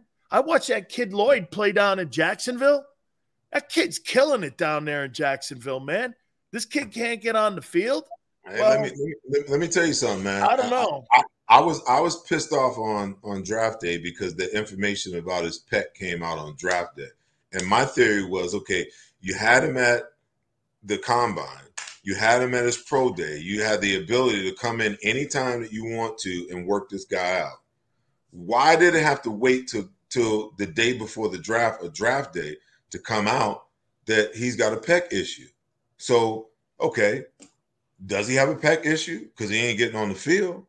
or did we overvalue him in the top 15 and he fell in the draft because everybody began to see that he didn't was he wasn't running a lightning fast 40 time he just had great tape you know from his senior year in in in in, in georgia He's so a little dude too, man. hey man hey listen tj edwards is playing lights out you I know the last the last time the last time I was, the last time I was on with you, Dan, I said, you know, you know, watching Kyzir White through preseason, I'm like, this dude may make the play the, the Pro Yeah, Bowl this year. yeah.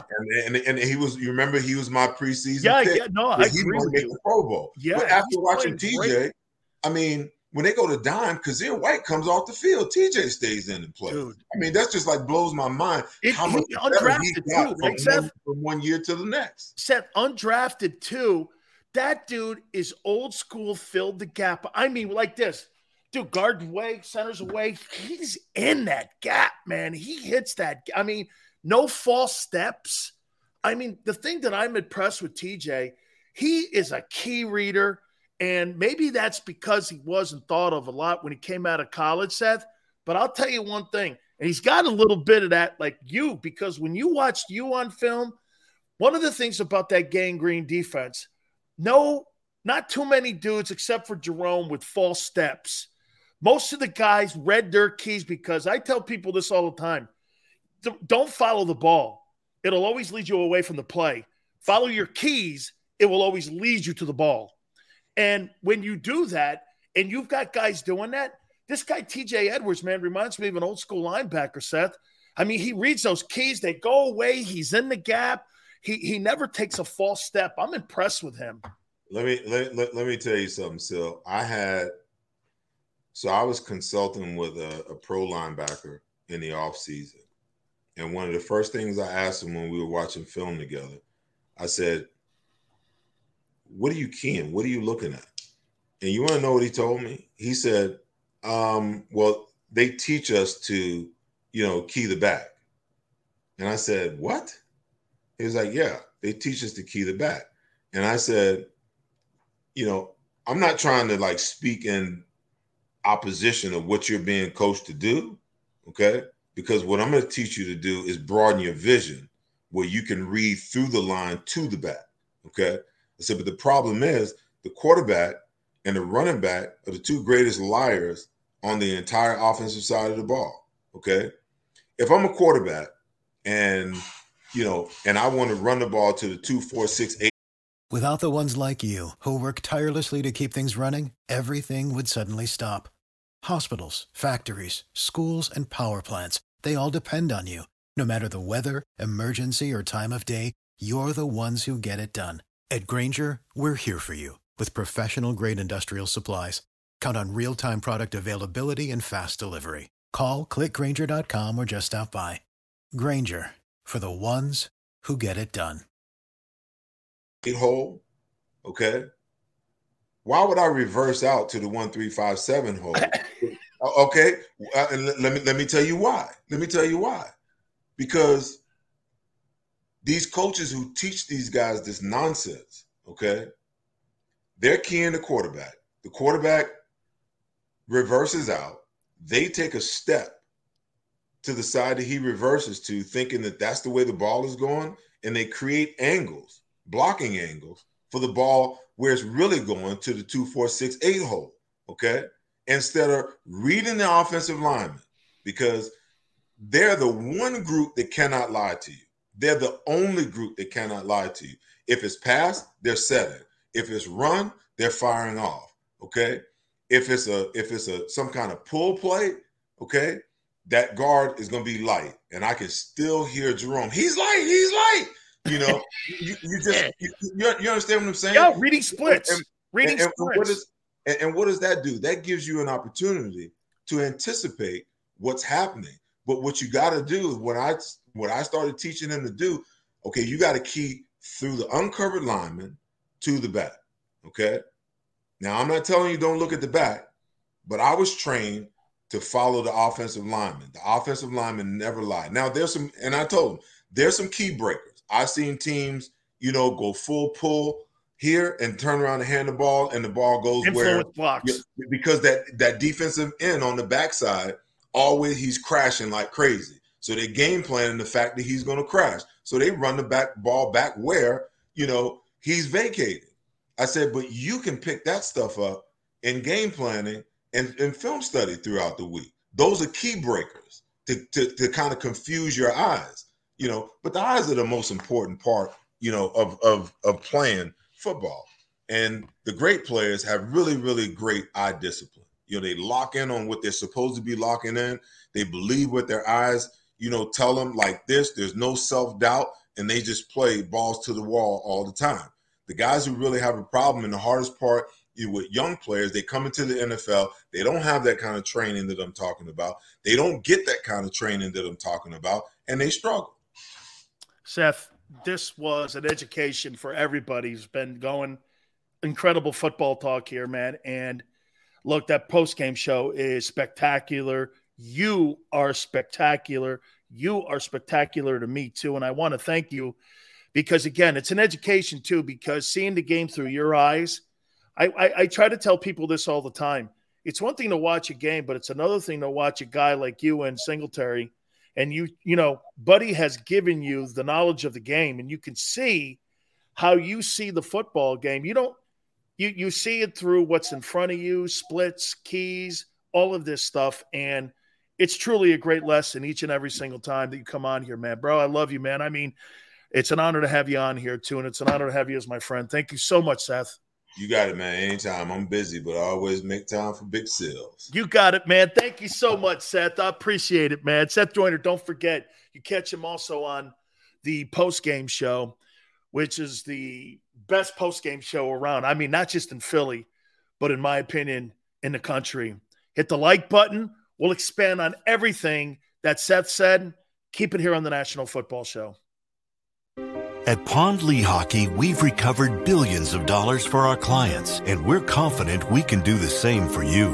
With over 250 years of combined courtroom experience, we've helped over 100,000 injured clients obtain some of the largest settlements in Pennsylvania. One conversation is all it takes to help you and your family get back on track. If you've been injured in an accident, give Pond Lehocky a call. Go to get your game on. Go for the beers. Go for the cheers. Go for the hit and the hits. Go for the stakes and the stakes. Go to get your parlay on. Go to get your party on. Go for the scene. Go for the screens. Go for the gallery. Go for the win. Go to Ocean. Visit theoceanac.com to plan your visit. Go passionately. Go fearlessly. Go confidently. Go birds! Go confidently towards your goals with Firstrust, Philly's hometown bank for nearly 90 years, and the official bank of the Philadelphia Eagles. We're focused on getting you over the goal line. So go with conviction. Go with trust. Go birds! And go forward with us by your side. Firstrust Bank, the official bank of Philadelphia Dreams. Oh, and go birds.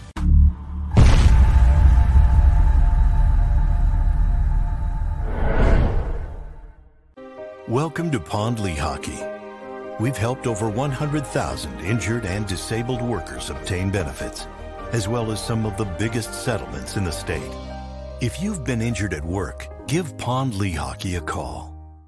Score and save in southeastern PA and Delaware with Colony Pools this football season and let the experts close your pool with a custom Merlin safety cover in green for the birds. And if you join our Winter Watch team, we'll give you another 20% off and Colony Pools will handle it all. Keep your tiles on your pool, not in your pool. Fly with Colony right now, Birds fans. Visit flywithcolony.com.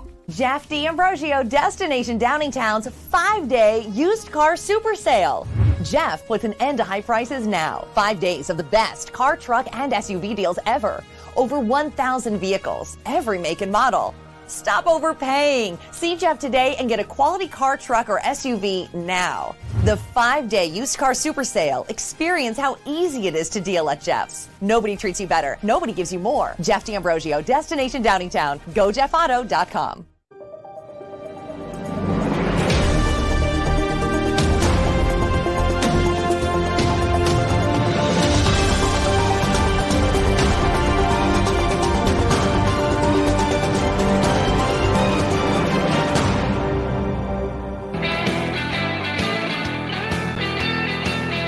Welcome back, National Football Show. Thank you guys so much for coming aboard. Seth Joyner spending an hour with us.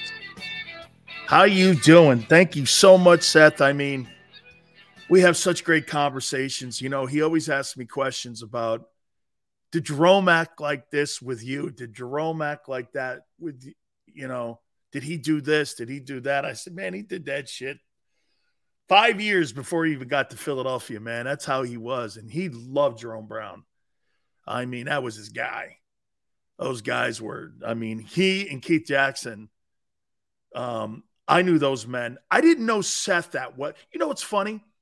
Seth is a quiet guy back then.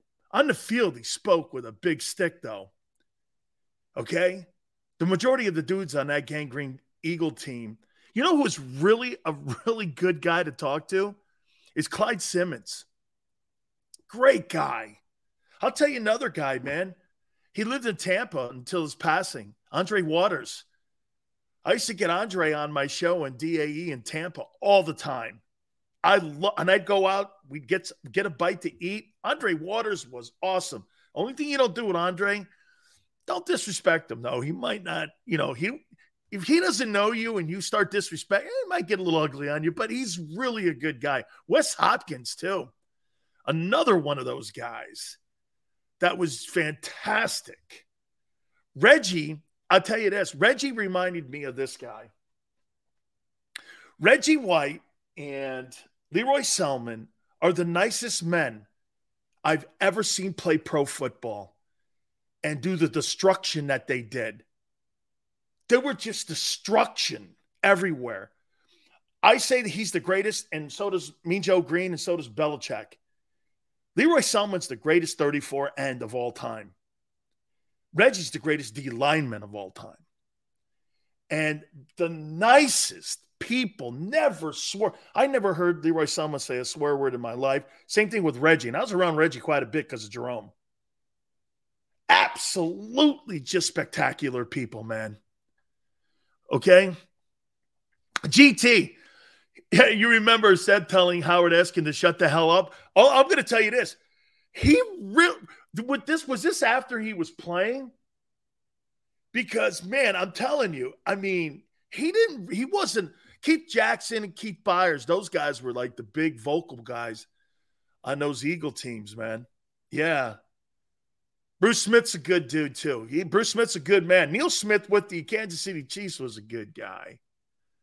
Nick, thank you so much, man. I no longer see a loss on the schedule. Scott, I got the Cardinals winning. What do I have? I got the Cardinals winning. What did I pick? I think I said 27 21. I got the Cardinals winning this game on Sunday. And uh, bring on Clyde.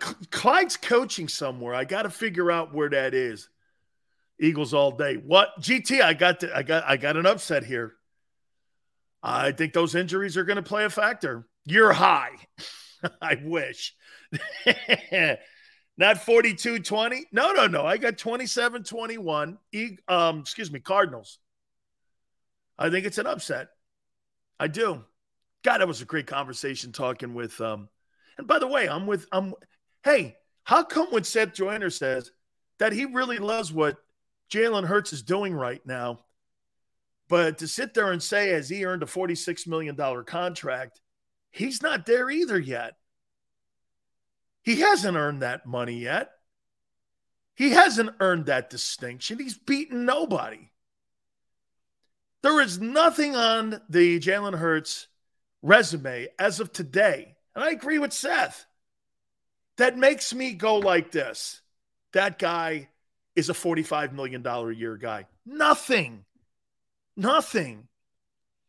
Okay. I happen to disagree with him on Garoppolo um, because the record without Garoppolo says a different story in San Francisco. Okay. Get ready to sing on Tuesday because Tuesday's singing day if it happens. I'm not singing. Birds go to 5 and 0. Okay, we'll see. Yeah, singing day is not Monday. Singing day is is Tuesdays. D Hopkins has been the Eagle killer. Yeah, and so is Larry Fitzgerald, but the you know, Hopkins I don't think comes back for two more weeks. Hurt sounds like an R-rated Hallmark card. Hey, I think he's been playing really great ball. Reddick needs respect. Hey, get off the bus, dude. About time he got off the bus. About time he got off the bus. Shit. Paying him $15 million to what? Sit on his ass? First two games, sat on his ass. Get the fight song lyrics ready. I know him. I got him. I've already done it twice. We're good. Cardinals are undisciplined, and Kyler isn't playing at the level he used to. Oh, okay. So at 25, he's he's washed like um, Russell Wilson. He's been figured out. Oh, okay, but not Jalen. Jalen hasn't been figured out after how many games starting now? What is it? Uh, 15 plus 40, uh, 20 games, or geez. Gee, Jalen has started 25. How many games has Jalen started now? Last year was 15. This year's four, so there's nine. Started like, what was it, five games? So he's uh, really, hold on for a second here. So Jalen Hurts has started almost 30 NFL games? And I'm still here with this? I don't know. Whoa, 30 games. Let me see here. Well, how many games? Wait, wait a minute. Wait a minute. No, no, this is important here. 15, 4. I might as well just go five because he's starting Sunday. So 20, 20 games. And then the he started almost 25 ball games. 24 ball, oh, 23, 23 games. And in those 23 games, what's his biggest moment?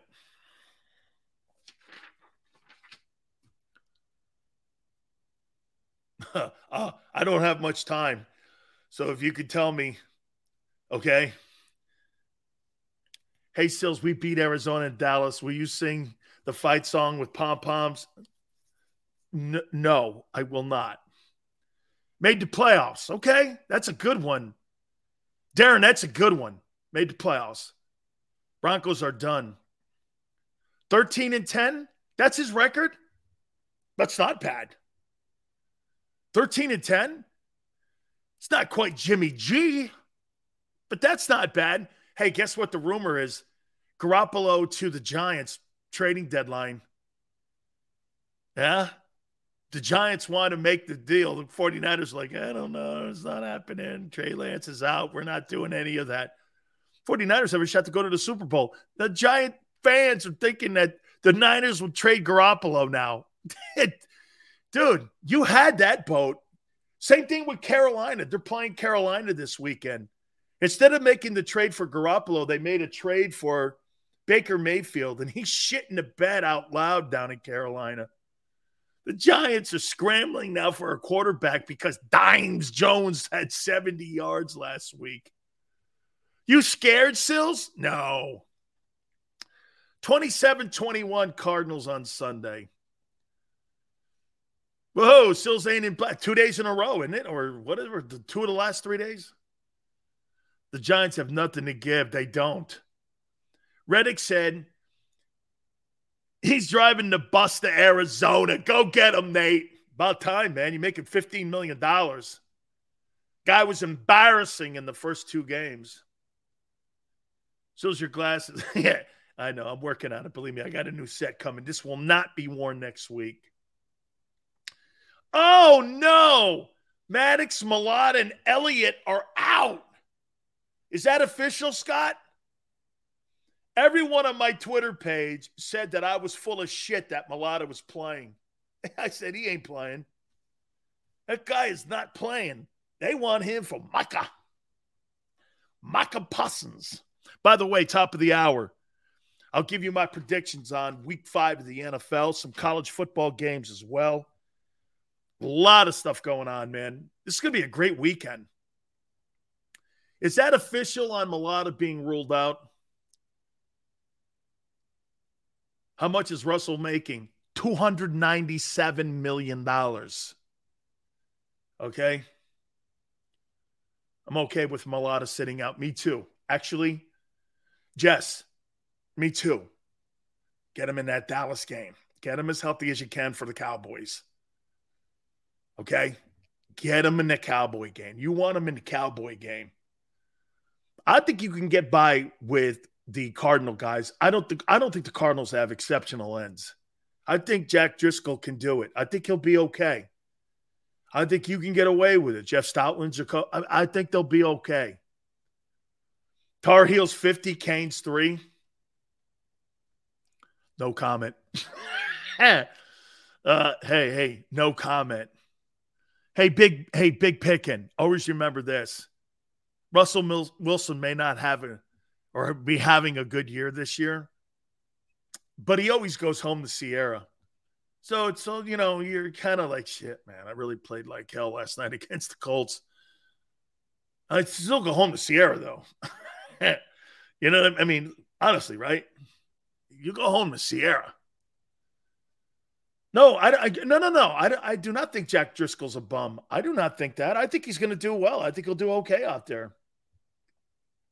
Losing is not okay. I never said that. I said not having him on the field is okay. Sills, what happened to Russ? Dude, I think different system. Hey, doesn't it show you this? What Brady and Stafford did? Russell Wilson thought he was going to do it too in Denver. You know, tell me you don't think this. Russell Wilson went like this. Well, if Brady and Stafford can do it, I can do it. You know, go from one team to another.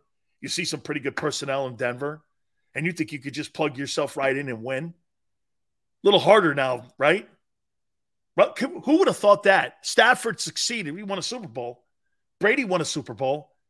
And Russell Wilson looks like he that doesn't look like Russell Wilson. That looks like Zach Wilson. I mean, right? Hey, what Brady and Stafford did, eh, a little bit harder now.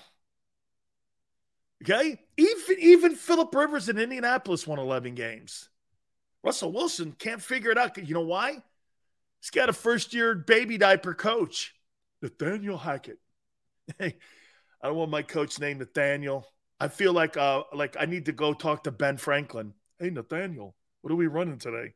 I don't know. Okay, I don't know. Hey Nathaniel, hey, I'll tell you that that ain't Paul Hackett. hey, his last name may be Hackett, but the first name ain't Paul Hackett because Paul Hackett was a good coordinator. Actually, Zach Wilson did look good last week. Team is completely different. Hey, the Seahawks look better with Geno. Oh, hey, that coach might not make it. He might not make it to um to uh, Thanksgiving. Paul Hackett. Hey, by the way, real quick, November one is the trading deadline. You think Howie makes a move before November first? You think he makes a move? Some type of move.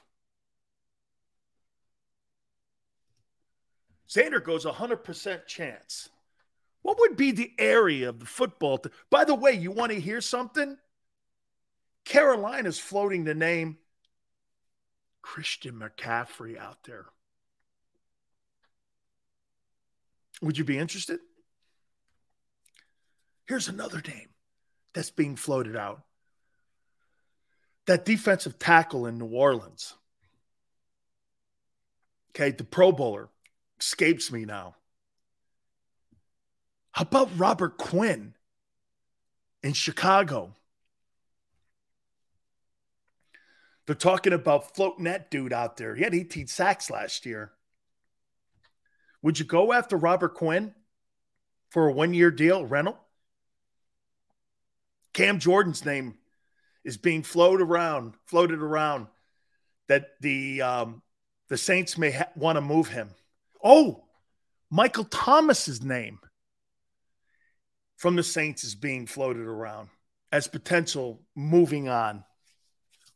Michael Thomas? Hey. Okay. Brian Burns. I ain't moving him. Ain't moving him. No Thomas, no Michael Thomas. Something wrong with him. Would you bring in Robert Quinn? What would you give up for Robert Quinn? Would you give up Fletcher? yeah. What would you give up? Robert Quinn can rush the passer, dog. He's I think he's got over 120 sacks in his career. I don't think you need Michael Thomas either. I'd like to have that Robert Quinn, though.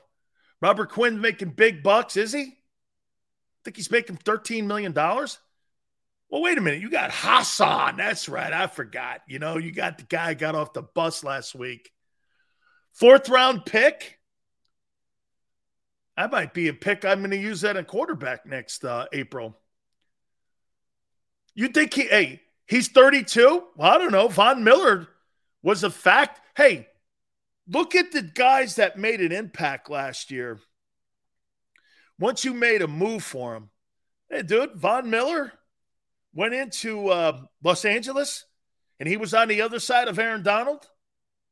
So if you put Robert Quinn on the other side of Haason Reddick, and you got two edge rushers like that against Dallas, how you doing? You put Haason Reddick, Fletcher Cox in the middle, Javon Hargrave. You got Sweat in there in rotation. Jeez. That makes some sense. How you doing? Depends on cost. What do you care? All of them are on one year deals anyway. You signed a guy to a one year deal, then he goes into an opportunity to go to a free agent market, and you tell him, hey, come here and try to win a Super Bowl, and you'll be like Von Miller, signing a, uh, a big contract in the offseason, and he gets to pick another team. Who cares? You have a guy like Robert Quinn and he helps you win the Super Bowl and he wants to be a free agent in the offseason, who gives a shit? Go ahead.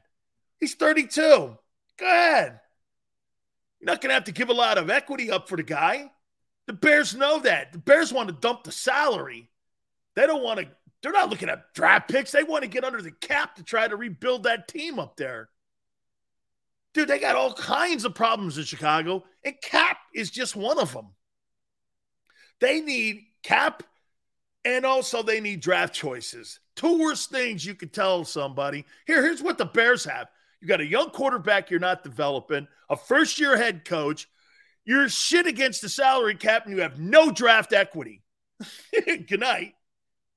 You're going to be in purgatory for five years unless you rebuild this thing. And see, some teams do it this way they rebuild football teams half ass. They think they can do it on the fly.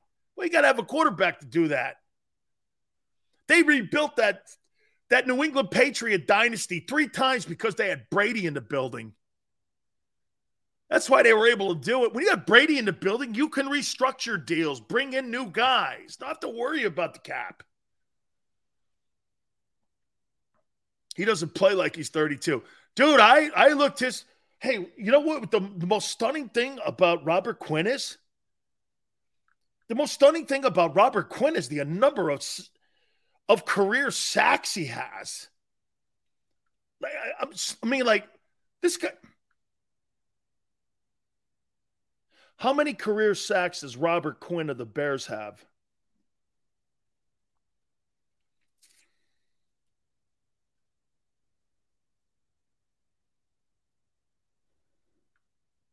Somebody look that up for me. How many career sacks does Robert Quinn have? He's got 102 sacks in his career. Dude, you would have told me that Robert Quinn, okay, has 102 sacks in his career is unbelievable. Bears will take Dillard. Eh, I don't know if I'm giving Andre Dillard up right now on the trading deadline. I need to have depth at the old line, and that's not going to work for me. I'd rather stick with what I have. I'm not going to take and rob Peter to pay Paul, especially in an equity position like an O line guy. I'm not giving up Andre Dillard for a six month rental. No way, shape, or form. Okay? No way, shape, or form. 102 sacks. That's insane. Bears will take Dillard. It's a good thought picking, but no way. No, no way am I giving that up. Zach Ertz, I can't wait to see what he does against the Eagles. I can't wait to see how he performs against them. Really, you know, I can't wait to see that. Dude, man, that guy's got 100. Hey, hey, I know, right? Sports? Dude's got 102 sacks. You, you could you could have sewed my head to the floor on that one and said, "Hey, Robert Quinn's got over 100 sacks." What? There's guys in the Hall of Fame who don't have that. Guys in the Pro Football Hall of Fame. I can't wait to see what Zach. Hey, Zach Ertz has played. I think he's averaging like 45 yards a game. Okay, so I mean, he's on pace for around seven, eight hundred yards. If you're looking at it, close to 900 yards actually, if you think about it. So Zach's actually, it's been him and Hollywood Brown that have carried the mail for the Cardinal offense until they get DeAndre Hopkins back. Cardinals are going to be a really good football team when they get Hopkins back. I'm still suspect on them on the defensive side. I just don't think they can really generate a pass rush. And this is why I think they're sitting Mailata. So you guys are telling me on the Mailata deal that um, he's still doubtful. They've quest- they've labeled him as doubtful. They should. Yes, Seth lives in Arizona. Hey, that's where you go when you don't want to pay state income tax. He, he's one of a billion. Dude, Mike Golic lives there. Dude, there's a Charles Barkley lives there. Okay. They all come back and forth to Philly because that's what they do. But um, yeah, I mean, Charles Barkley in Phoenix. Yeah, you know, the weather and all that. Yeah, no, no, plus the taxes. I'm suspicious with um, hey, you should be nervous. A lot of did not play. Yeah, that means he did not practice. So he's probably questionable. I would they probably have him listed as doubtful. That's what you would probably do. You would list him as doubtful going into Saturday, and then game day game time, they would say that he's not going to probably play. Ertz is a caboose now. He used to be the engine. Okay. Hey, Rick Tocchet, too. He does. Rick lives in Phoenix, too, man. I love Rick Tocchet. Love Rocket. All right. Week five of the NFL. We'll talk a little bit about what happened with Russell Wilson. How about Howie doing the right thing and not making the move to get Wilson? Can you imagine seeing Russell Wilson in Philly playing like that? He'd get annihilated. Wow. Man, what happened to that guy? Frank Reich may have actually saved his job. Some college games should be a great college weekend. Please hit the like button. Keep it here on the National Football Show.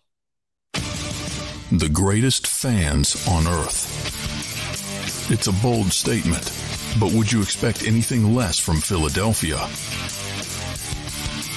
58 years of heartache creates a toughness, a grit, a resolve not found in most. Sure, our prayers were answered, but now that we've had a taste, we're looking for more. Pond Lehocky, official partner of the Philadelphia Eagles. Action News at 11 with Rick Williams. It's the team you trust to bring it all together. The stories that impact your community, a sports roundup for the locals, and the AccuWeather forecast you depend on. Action News at 11 with Rick Williams. Go to get your game on. Go for the beers. Go for the cheers. Go for the hit and the hits. Go for the stakes and the stakes. Go to get your parlay on. Go to get your party on. Go for the scene. Go for the screens. Go for the gallery. Go for the win. Go to Ocean. Visit theoceanac.com to plan your visit. Since 1977 at Rafferty Subaru, we have always been about our customers and the community. Early on, a safe and durable option, we've evolved to become the best overall brand according to Kelley Blue Book. Over the last 14 years, we've donated thousands of dollars through the Subaru Share the Love event and found homes for hundreds of pets. The Rafferty family is proud of our 45 years in business. This month, celebrate our anniversary with special financing on select models. Visit us and see why.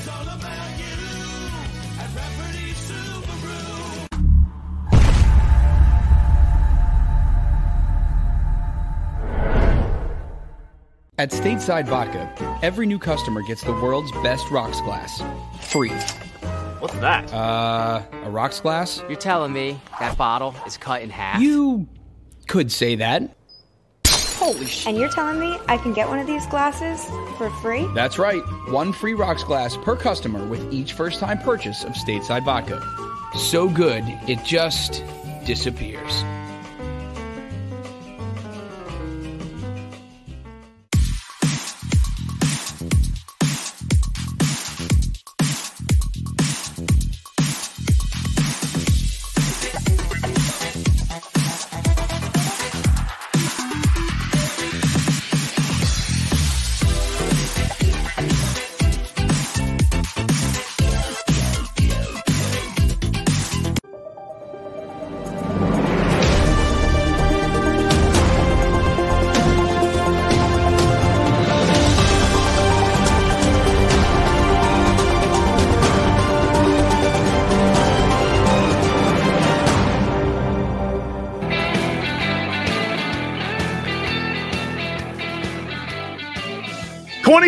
21 Cardinals over the Eagles on Sunday. How you doing, everybody? It's okay. It's okay. You got the Cowboys on the other side. Don't worry about it. Nobody's going to say anything negative. This is about collective wins, and it's not really about one week. Okay? It's about a collection of games. It's about a collect.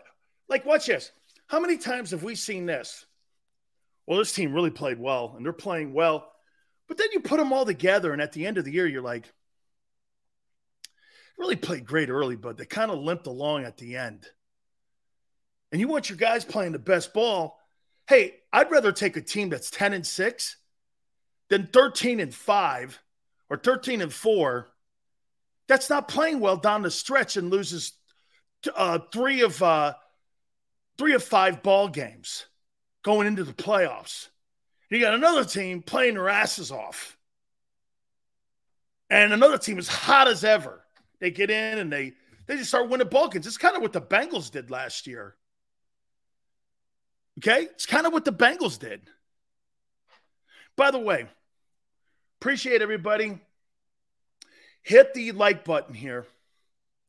Don't worry about it. It's only yeah, don't worry about it. It'll Be all right. You guys be good. So last night we saw this ball game. I want to look at week five. And it started last night. Colts over the Denver Broncos 12 to 9. Am I right when I say this? That the Denver Bronco offense has put up 20 points. Wait a minute. Nine and what was it, 12? Or was it 11 10 against the Niners? So am, am I right when I say this? They've only put up like 20 points in the last two weeks with Russell Wilson. Is that right? Okay. Jesus criminy, what has happened there with that? I'm gonna make a point. You see those injuries last night too? So the NFL wants to play these Thursday night games. I'm all for it. But what you need to do is put another bye in to get the players rest. If you don't want to have Case Keenum versus Nick Foles in a conference championship game again, you better put another bye weekend if you want to protect the health of these players and you want to make sure that you have Brady versus Stafford in conference championship games, you better put another bye week in there. You're traveling them to Europe. They're going to that stupid London game. Then you're turning around playing them on Sunday night, Thursday night. Put another bye in. Oh, wait, that means I got another week of paying guys for not working. Look how look how like cheesy and cheap. Hey, there's two good words for the NFL. Cheesy and cheap. That they really are. Don't you want the best product? Brady's right. It's shitty football right now. Hey, I wouldn't put it I wouldn't put it over on him too. He ain't playing the best ball. Bucs don't look that hot. And he don't really look that good. I didn't think he looked that bad against Mahomes, but stop being consistent. I don't know. I mean, it just doesn't. I don't know. We'll see because it's Brady. I'm not going to go there. Just like with Wilson, I'm not surrendering on Wilson either yet. That's not what I'm doing. This guy's too good. He he he's not. I don't think going to fall off the cliff like everybody else thinks he's going to fall. Off. I I think he's going to figure it out. Okay, I do. I think he's a good football player. But dude, you want to you want to prevent injuries and you want to help these players out, put another bye weekend. You know, nobody brings that up. Put another freaking bye in. Give them more rest. There's nothing wrong. Watch this. And it extends the season. It makes the season longer for its fans. Come on, man. This Dan Sileo can't figure that out. I mean, you've got they probably figured it out, but went why, right? Why? But dude, I, I, I want to see quality product. Yeah, you know what though, Brian? I thought that was really the worst of the worst Thursday night games. You know, I mean, I, I thought they've been pretty good and they got pretty lucky to start out this year. But if you're Amazon, you can't put that out there like that, man. You can't put that out there like that. All right. Let's take a look at week five of the National Football League here. Green Bay is going to take on the Giants. I got the Green Bay Packers now running their record to four and one on the season. Green Bay is going to be four and one. Okay. And Aaron Rodgers is, watch this. I don't know. Green Bay, they beat the Bucs. Okay. I look at the Green Bay Packers schedule and they're four and one after they beat the Giants 30 to 20. I look at them and go like this. I don't know. Have they really been tested? I get he's beaten Belichick and Brady in consecutive weeks. I get it. But the Giants, what do they have to offer? Daniel Jones? No way. Packers are now four and one on the year after Sunday. Bills take out the Steelers. I think Pittsburgh. I don't know. So, though the new standard in Pittsburgh is Mike Tomlin not having a losing record. I thought it was winning Super Bowls. 38 17. Josh Allen runs his record to four and one on the season. Okay. Richie, Dan Sileo cannot figure out algebra. Hey, Richie, bottom line here is um, I got a degree at Miami where my degree folded in my back pocket. I didn't have to put it on the wall. I don't. Good night. my degree folded, you know, when I when you get drafted in the NFL, you know, they give you some money and you go and you know play a little bit. that was my degree. Folded, put in my wallet, and you know, said didn't say Dan on it, said Hamilton's and shit like that. So that was my degree. Most guys that come out of Miami, they're playing a football program, you know, they put the degree in your pocket. You know, you don't really have to put it on the wall. People put their degree on the wall have no money. okay. Chargers over the Browns in a close one 28 20. Chargers get that baby rolling again. How you doing, Ruiz? All good, brother. 3 2 Phils. Red October.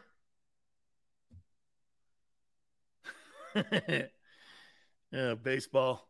Wake me up in October, will you? Wake me up at the end of October.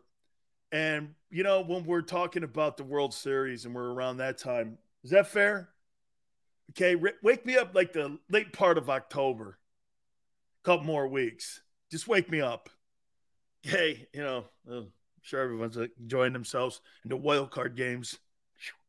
I know. I later in October, Brian. Thank you very much. Thank you. Thank you. Thank you. Sales. I, gotta, I feel like I get electrocuted in here sometimes, man. Vikings. This is like a power ranking game. This is hey, this is like a power ranking game for the Eagles.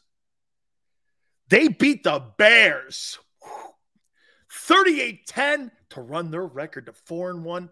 And the most accomplished team that the Eagles have beaten will be this Viking team.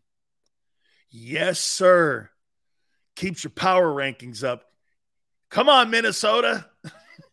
or as some of the people that where I'm from, come on, Minnesota. Let's go, man. Keep that baby rolling. We got to look good because everyone else we played is shit. Come on, Minnesota. 38 10.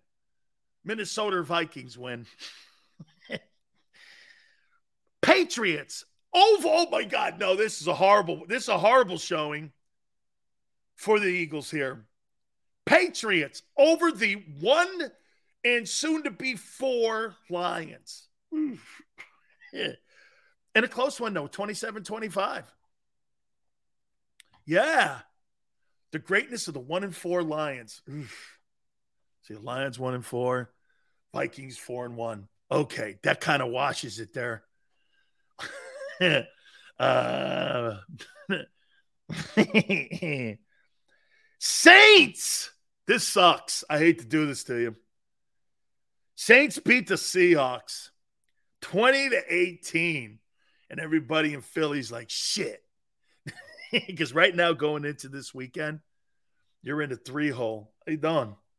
For next April's draft. Hey, can you imagine this? Honestly, all kidding aside, can you imagine if the Eagles end up with the number one overall pick and they win the Super Bowl? Holy cow. Dude, Philadelphia will be the center of the earth in football. Can you imagine if Philly and the Saints completely unra- unravel and Dennis Allen, who I think stinks as a head coach anyway, this thing just goes really awful. And they that record goes total shit. And they get the first pick in the draft. I mean, that turns out to be the Eagles' first pick. Oh Eagles win Eagles win the NFC championship. Oh, yeah, by the way, they also get the first pick in the draft in April. Oh my God. Hey, man, that'd be interesting. Who would they take? CJ Stroud, Will Anderson, or would you stick with Jalen? I don't want CJ Stroud. Really? What if that guy goes on and he turns out to be Patrick Mahomes?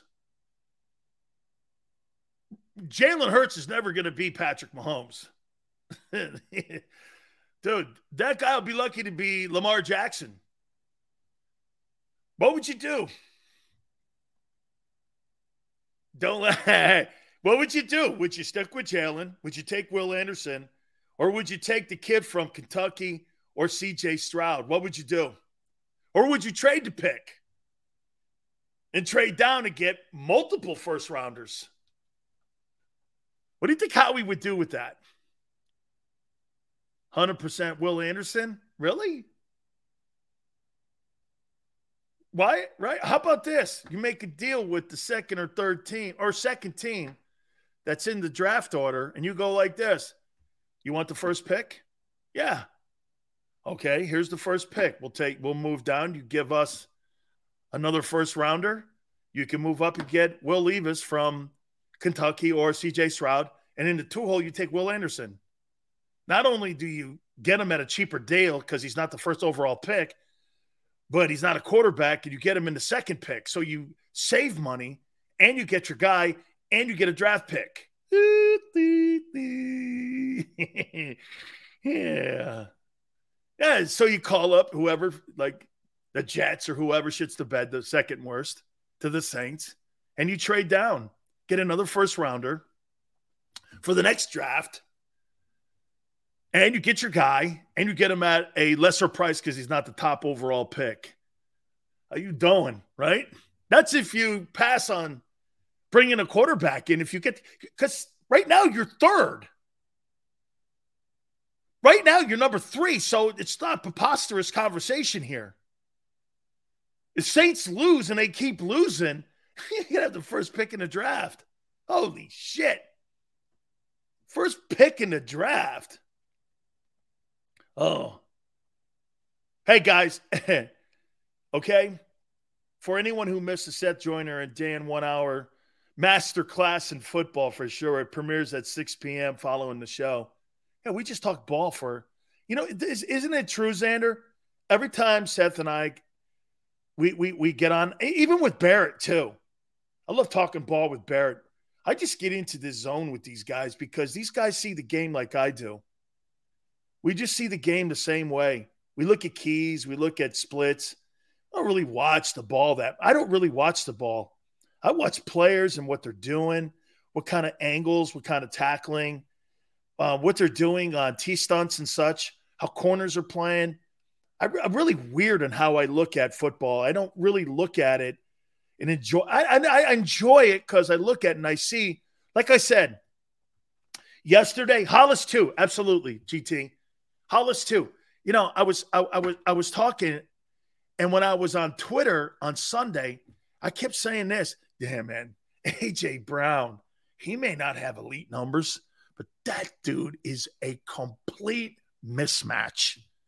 I have yet to see a defense on any team. Would you guys agree with this? I'll, I'll continue this. Hey, would you guys agree? I haven't seen a team slow him down yet. I, I have. I'm talking AJ Brown. I have not seen anybody defend him. Like if I had to put him right now, would he be an All-Pro wide receiver in the AFC and in the NFC? Yeah, I think he'd be a starting wide receiver, right, on the All-Pro team, maybe. Who's more of a mismatch than him? Man, when you watch him play, carries guys. It's two or three dudes on him. Still breaks free. Guy's a baller, man. He, hey, I'll tell you what.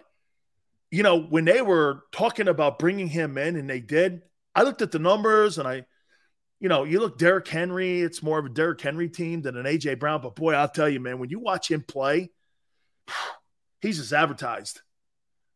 That guy, he is a tough cover. There, there's no way a 5'8 DB's covering that dude. Man, you better have some meat on your bones or he's going to run your ass over. He's a good foot. Strong hands, Jacob. Amen. Dude, that guy can play. Hey, 215 says, tried to tell you AJ's top 10 wide receiver. I had him in my top 10. I have him, 215. I put my list of wide receivers out. I've got it on JAKIB Media. I put a list up there and they put a um, and they've got a video of it. He's in my top 10. I think I have him seven. Um, but yeah, no, I he he's a complete mismatch. Okay. Complete. Phillies up 6-2. Awesome. I still think the Phillies don't have enough starting pitching, but we'll keep that to ourselves. Miami. By the way, I'm not sure the Yankees do either. Miami beats the Jets, Astros, and Dodgers. Miami beats the Jets 26 20. Hey, Miami wins with uh, Teddy Bridgewater. But hey, hang on. Jaylen Waddle's banged up, and I'm not sure Hill's playing. That could be a factor in that game. That could be a sneaky Jets win. That could be a sneaky Jets win. Cardinals are small in the backfield. Yeah, to kick Conner, man. I, you know what, Jacob? I think Conner's a good player. I don't know if he's a great player. Dan, I think you even said you would rather have AJ than Deebo Samuel. No, I said I, I I said I'd take Deebo, But like this, razor thin, Brian. I just think Debo does more jet sweeps, shit like that. You run him out of the backfield. Now that's by design. I'm not saying AJ can't or AJ Brown can't do that, but they're not asking him to do that. They got a better, well, I don't know. Kyle uses him differently, and Nick doesn't really have to use AJ Brown that way. You feel me? I mean, I, I look. I think you could flip a coin, and you're going to be happy with both men. You know what I mean? I, I, I look. I, I, I, I just think Deebo Samuel. I, I, I think he's great. Sills, do you know you pick Commanders over the Eagles? I did. I thought I picked them to blow out the um, Commanders. I thought I picked them to blow out the. I no, I didn't pick them. I didn't have. No, no, no, no. No, I thought the Vikings would take care of them. No, I picked the Vikings. The only game I've picked against the Eagles ha- until today has been Minnesota. Not true. Um, Bucs over the Falcons, 38 to 10. Did you hear that famous neurologist told Tua to retire to protect himself? Darren, tell me who it was and I'll tell you how famous he is. Okay? Okay? Tell me, tell me. I never said I didn't pick ah oh, GT, come on here. Bucs over the Falcons. 38 to 10. I got the Commanders, excuse me, going down to the Titans. No, I had no Ruiz. I had them two and four at the at the break. No, no, I gotta be fair. Okay. Bucs beat the Falcons. Titans beat the Commanders 29 21. The Jackson, here, here's another, here's a power game for the Eagles. Jags over the Texans. Texans are unwatchable. Jags and Texans. Yeah. 30 to 19. And the Jaguars. Duval. Get to 3 and 2 on the season. 49ers and the greatness of Jimmy Garoppolo. If Garoppolo wins on Sunday, Xander, if Garoppolo wins on Sunday, he's 40 and 19 and 0. 18, 40, he'll be 40, 17, excuse me, 40 and 17 and 0 as a starting quarterback in the NFL. He'd have won 40 of 57 ball games. he, he sucks. He's terrible. And here, here's everyone to talk about with Aaron Rodgers 13 and 3, 13 and 3. It's 26 and 6. Last year they were 13 and 4. That's 39 and 10.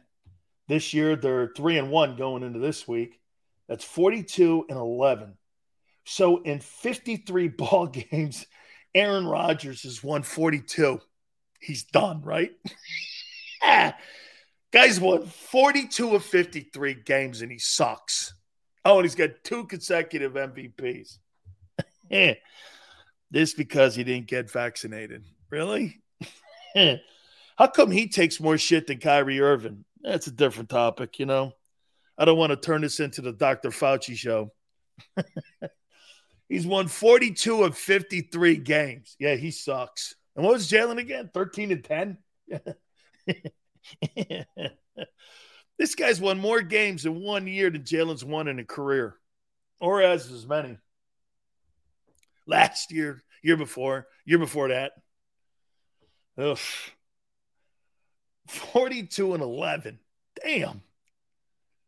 That's incredible bounced from the NFC title games consecutive times. I know. Hey, Marcos, who's your favorite quarterback all time, Marcos? Who's your favorite quarterback? Interesting. Oh, Dr. Omalu told him. Oh, hey, you guys want to hear from Dr. Omalu? Would that be interesting? The guy they made the movie over. Would you guys? Would you guys want to hear that, or would that be too boring? Would that be too boring? I know, you know. Okay. Hurts of Jimmy. Stats don't mean everything, GT. Wins do. Marcos, who's your favorite quarterback? I'm curious. Concussions bring, yeah, yeah, we, we don't want to have that. I'm not having that. You know, I'd sit around going, well, you should really quit the game. You should stop watching the game, man. Eh? You know, no. You're a hater. There you go. Keep it up. Keep the faith, Otto. By the way, my aunt loves you, man. yeah. Keep it up. Keep it up. Let's see. Who's your hey Marcos? Who's your favorite guy? I'm curious. Who's your favorite quarterback of all time? Invite to talk about Tua. Eh, you know, Yours is Steve Young. Played high school football against that dude. How crazy is that, right?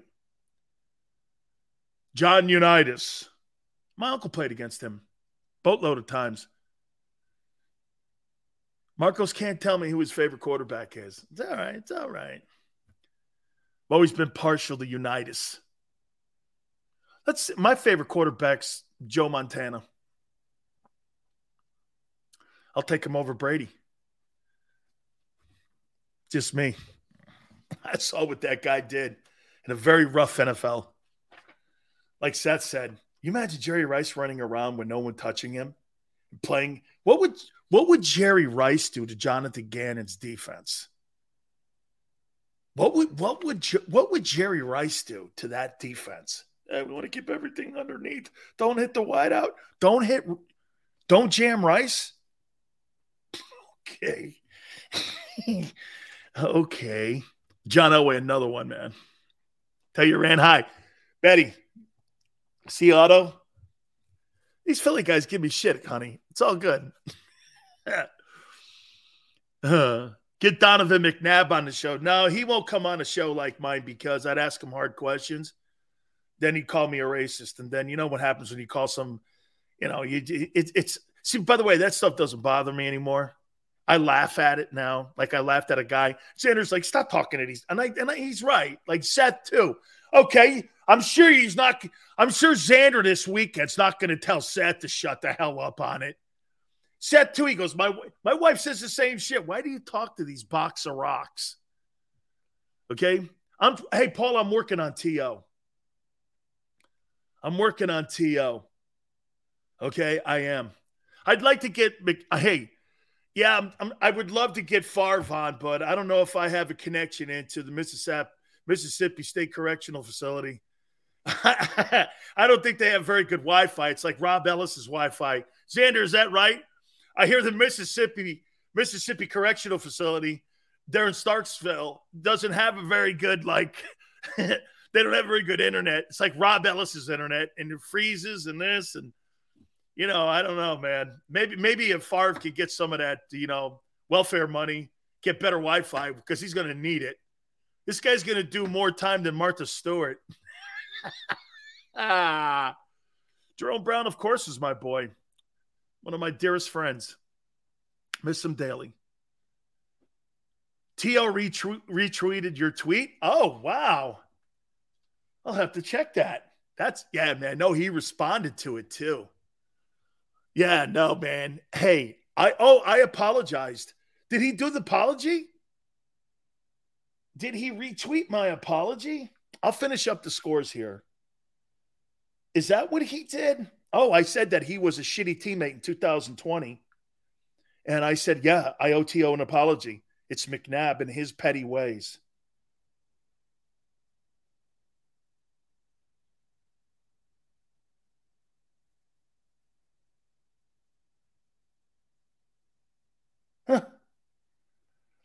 This TO and I have this really weird relationship. I talk shit to him, he talks shit to me. It's really a weird relationship. Don't worry, McNabb will say something because you know why? He's easy. McNabb is easy. hey, he's he's he's easy. Crespo, thank you. Thank you very much. Jags. They beat the Texans 30 to 19. Niners over the Panthers. We're about ready to put Baker Mayfield to sleep, aren't we? Breathe. Breathe. You, you're in the NFL electric chair, Baker. Breathe. You know what the NFL electric chair is? That's when they zap you and your career's over. Breathe. Do you want to go with injection or do you want to go with a hot seat? Tell me, how do you want to do this? Baker, just about over. Yeah. Yeah. The sodium pentothal working. Yeah. uh, dude, John Elway's a tough get. He's I've had him once. He's tough to get on. Okay. Does Jimmy get another contract with the Niners? What if he wins the Super Bowl? You're going to tell him go home? Dude, if Jimmy Garoppolo takes the Niners to the Super Bowl and he wins it, yeah, I said yesterday he wouldn't get a $46.1 million deal. I, I, don't know then. Because then he would go on this iconic run. He'd probably win 50, probably be like 50 and 17 when a Super Bowl win and three NFC championship games and two NFC titles. I don't know about you, man. That guy wins the Super Bowl this year. Shit, he'll pick his team. He'll pick his team. What did Garoppolo do over the last three years? Well, he took three. He took two, the 49ers to three three NFC title games. He won two NFC championships and a Super Bowl. and his record is like 44 and 19. I don't know. I don't think there's too much you could say. Yeah, but he's got shitty third quarter stats. what? When I hear that, when people say that about Garoppolo, look what he does in the third quarter. Look at his record. And look at the coach's record without him. Doesn't why is that always dismissed on Garoppolo? Sills, what if Hurts does that? Does what? Wins a game against a playoff team? It'd be a first. It'd be a first. Jimmy G folds like a lawn chair, Sills. He does? I never said he was Burrow or Herbert, but he's more accomplished than eh, not Burrow. Well, maybe a little bit. Who's the most accomplished NFC quarterback in the postseason in the last five years not named Brady? Can you tell me who's active? In the last five years, is it Rodgers? No. Is it Stafford? They got a Super Bowl win. He's won four playoff games. Jimmy's got five. He does have the Super Bowl. Um, but he's four and three. Let's see. Who else in the NFC? Let me think. It ain't Jalen. 0 and 6 versus playoff teams. Shit. 0 and 6 versus playoff teams, and your greatest win is over Kirk Cousins. How you doing, Kurt? Eh, keep the faith, baby. All around. Hater. So let's see. Not named Brady. Stafford, you got to give it to him because he won the Super Bowl. Garoppolo's more accomplished than Rodgers in the postseason last five years. Um, Russell Wilson. Now he's in the AFC, but okay, you can't count Wilson. He's in the AFC now. So who's more accomplished than Garoppolo outside of Brady? Stafford? All right. So he's two. Yeah, but his stats in the third quarter, and he's 42% when when when when it's third and long. you come up with all these like like uh, political talking points to make your agenda sound right. Instead of just doing this, well, there's a beginning of the game and there's an end of the game, and there's a record. And the coolest thing about sports, unlike the scumbags that are in political talk, you can't move the scoreboard and you can't move the one loss record. Okay? Foles doesn't have as many. Um, and Foles is in the AFC now, so you know he don't count. Okay, he's in the AFC now. He's over with the Colts. By the way, I'm gonna make a point to you guys. I said it, did I not? I made a prediction. Nick Foles is gonna be starting against the Eagles at Lincoln Financial versus your boy. Woo! Little Nicky Foles is coming home. He's in the AFC too, Jeremiah. Mahomes. I said NFC. Brees, yes, is retired. Yeah. Hey, statue. He's coming home. Who's the starting quarterback for the Indianapolis Colts? Nick Foles. You watch, I said this. That thing with Matt Ryan don't look good.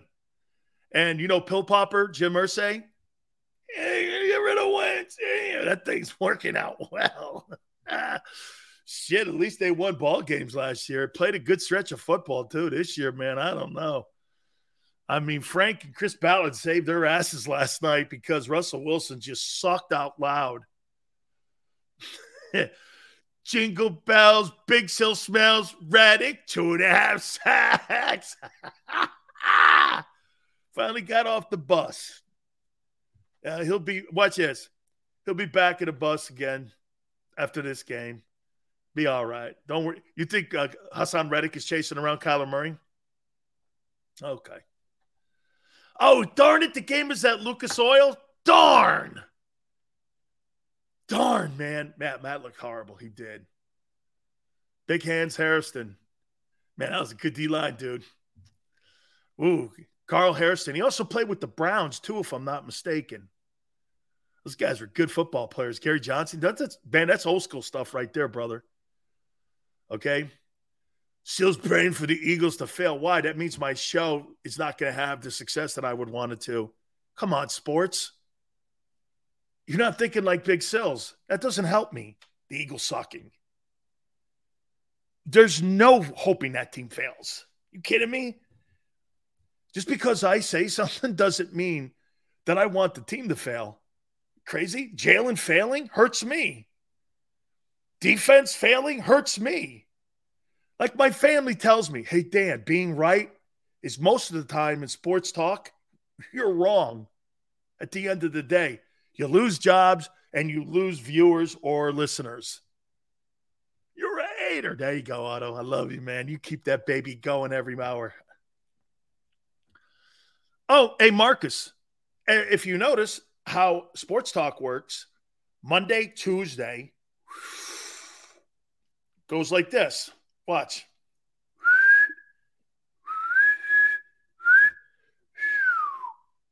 That's how it goes. It's gone like that in my career for the last 34 years. Mondays, Tuesdays, Wednesdays, Thursdays, Fridays, Mondays. That's with the sports radio stations too. We all go through it. And then in the off season, that hill's smaller of a climb. Football season, the hill's were here. Off season, then you get around the draft and it starts kicking up again. I know all this. Trends. Do I play Madden? I have it in a bit. Hassan, just checking in. Big Shills, stop slandering. No. No. No, little guy, I think you're going to be okay, man. Would love to come on dude, I've got a, you know, I have a weight limit. If you're not over 205, man, you can't come on the program. You know, I mean, I don't let little dudes on the program, so yeah, it's not going to work for me. Yeah, I don't let 5'11, 200 pound guys come on the program. I gotta have. I like. I like like you know Micah Parsons and Chase Young kind of guys. You know, six four, six three and a half, 245 pounds. You know, big dudes. Reddick wants to come on, have him on. Can't do it, man. You know, you don't you don't get to come on to Big Sill show when you have one week. Hey, I'm good. No, you're not really. I'm 6'4, 365. I love that. You have a better chance of coming on the Big Sill show than Haason Reddick and little guy Nakobe. Boy, Nakobe Dean looks smaller than the kicker you guys deactivated today. I can, hey, when that kid, when the kicker stands next to Nakobe Dean, I can't tell the difference, man. I even think the kicker has a bigger helmet.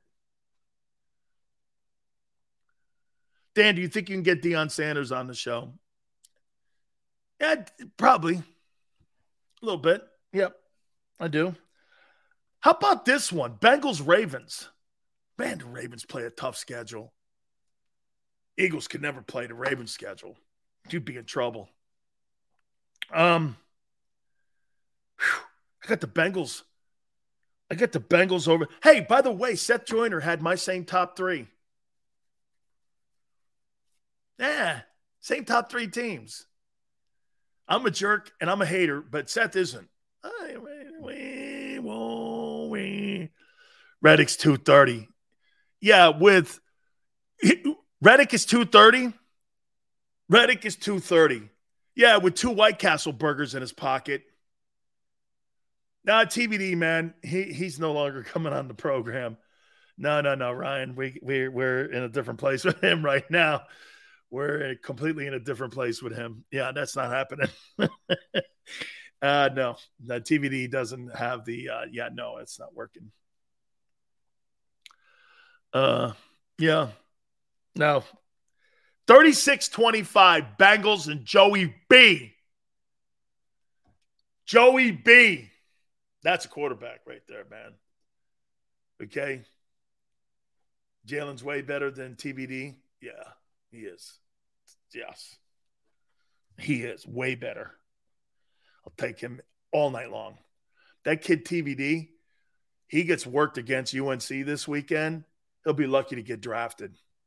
That guy, you talk about a guy who was potentially going to be a first round draft choice. Whew, boy, this guy's on a respirator right now.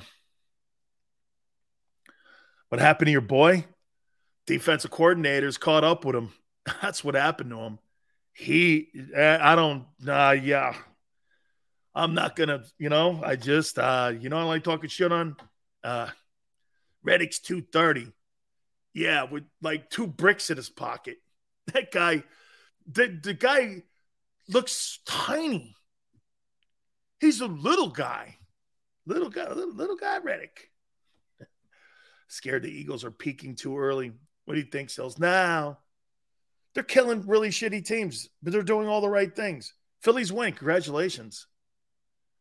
Great. How far do they go? That's not a World Series team. You know, it's just not. You know who the Phillies are? The Phillies are the 2021 Eagles.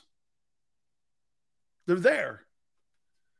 They'll learn, they'll get experience, they'll get better. And since Charlie Manuel, I'll say it one more time. The problem with the Phillies has always been this has been starters and closers back into your bullpen. The teams Charlie Manuel had, those teams were loaded, and most of the guys were brought up on the farm. The farm system for the Phillies, a couple guys have been brought up. I think you got a great catcher. KC over the Raiders on Monday night, 30 to 27. That game is always close. Reddick weighs 220, I would say. 220. 220. Reddick is 220, 5'9. Shit, Marcus Epps is when Marcus Epps stands next to him, I can't tell the difference between both guys. Jesus. Sileo's a troll. I don't troll anybody. I don't troll anybody. I want to see a roundtable with Owens, DeSean Jackson, and, and McNabb. McNabb would never go for that because he'd be called out for what he is a shitty teammate. Big hater Sills.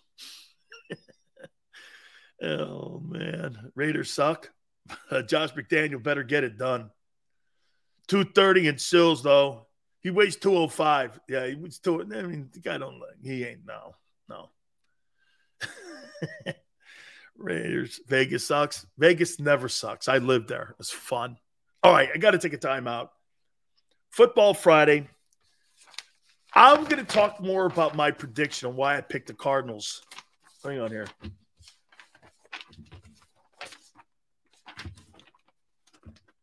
Twenty-seven, twenty-one.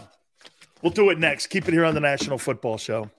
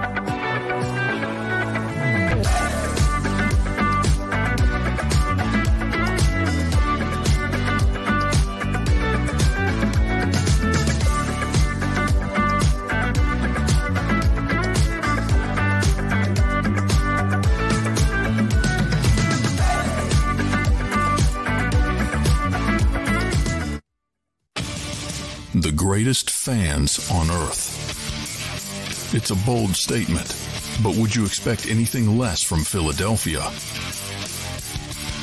58 years of heartache creates a toughness, a grit, a resolve not found in most. Sure, our prayers were answered, but now that we've had a taste, we're looking for more. Pond Lehocky, official partner of the Philadelphia Eagles.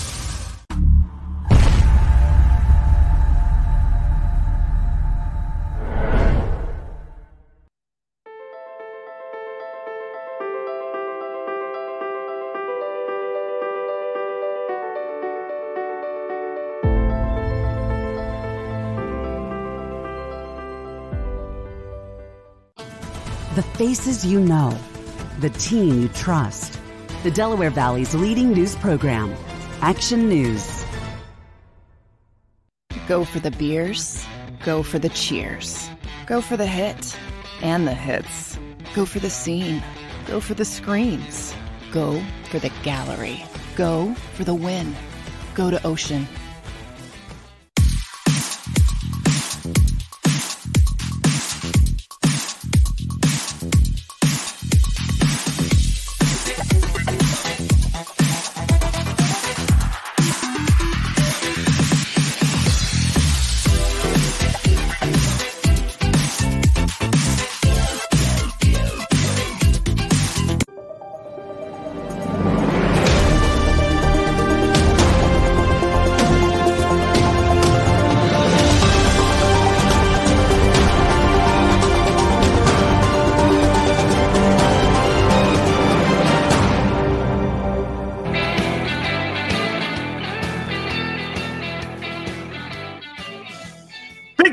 National Football Show. Appreciate it. Thank you very much for coming aboard. Don't forget also our hour long talk that we had in the first hour of the program, which Seth Joyner's going to air at six right after the program. I just got a text from um, Luther Campbell, and he goes, Sills, four starting quarterbacks from South Florida um, are starting this weekend. Uh, who's the is Jacoby Brissett? Is is I think is Jacoby Brissett a South Florida kid? Geno Smith, Lamar Jackson, Teddy Bridgewater. I'm trying to think of who the other kid is. Starting from South Florida. Hurts is from Texas, right? Um, who's the other? Who's the other? Is it is it Jacoby Brissett? Okay. Okay. Um Yeah, I'm trying to figure out who they have in there. Geno Smith, Lamar Jackson, and Teddy Bridgewater. I can't think of the other guy. Okay? I can't think of the other guy. Um, that's that's starting in the national. It's got to be Jacoby Brissett, I think. Mac Jones, Mac Jones is not a Florida kid. I can't think of the other guy, man. It's Jacoby. Okay, Xander. Oh, the Saints quarterback, Jameis Winston. Jameis Winston. Wow. Hey, and get this. You ready? Okay, you ready for this? Oh, okay. Yeah, no, it's it's Jacoby. Hey, get this. Not one of those kids went to UM. That shows you how shitty our recruiting's been in the last 20 years. Not one of those kids, okay, went to Miami. All of them left because we thought we knew better and recruiting people outside the state or what have you. And you miss them. Dude, you bring a kid like that in just to bring a kid like that in. Okay? You you you you sign guys like that because there's somebody usually in the pipeline down the line. You know what Saban does? Can I, hey, Xander, you like this. By the way, I think Alabama, even without their quarterback, because I believe it's in Tuscaloosa against A&M, they're going to win that game just by not a lot. And I heard that uh, Bryce Young is a game time decision. They're, I don't think they're going to need him because I really don't think A&M is all that hot this year.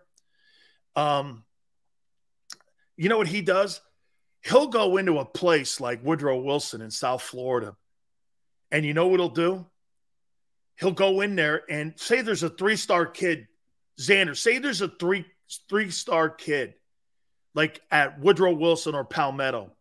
You know, you know what you know what Nick Saban will do? He'll give that kid a scholarship, knowing full well he's a good player. But there's a sophomore he wants.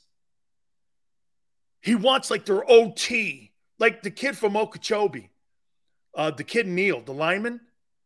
He'll, he'll, he recruited a kid ahead of him so he could get Neal. Smart, it's brilliant because then you build a relationship up with those South Florida coaches, and that coach thinks he's got a pipeline to Saban, and he does. That's why when Saban goes into Edison or any of those places in South Florida, Palmetto, like I said, even even in Columbus, he goes to Columbus High. He'll go in there, and he'll recruit a kid that's a three star guy, knowing full well he truly wants the five star guy. And he'll that's how Miami used to recruit back in the day. But now, you know, it's ridiculous. Michigan versus Penn State next week. Um, Michigan's got Indiana this week. Keep an eye on that game. I'm not saying they're going to lose it, but keep an eye on that ball game.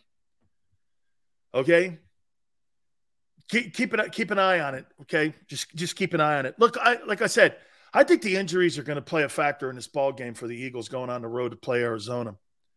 That's why I got the Cardinals winning this game 27-21.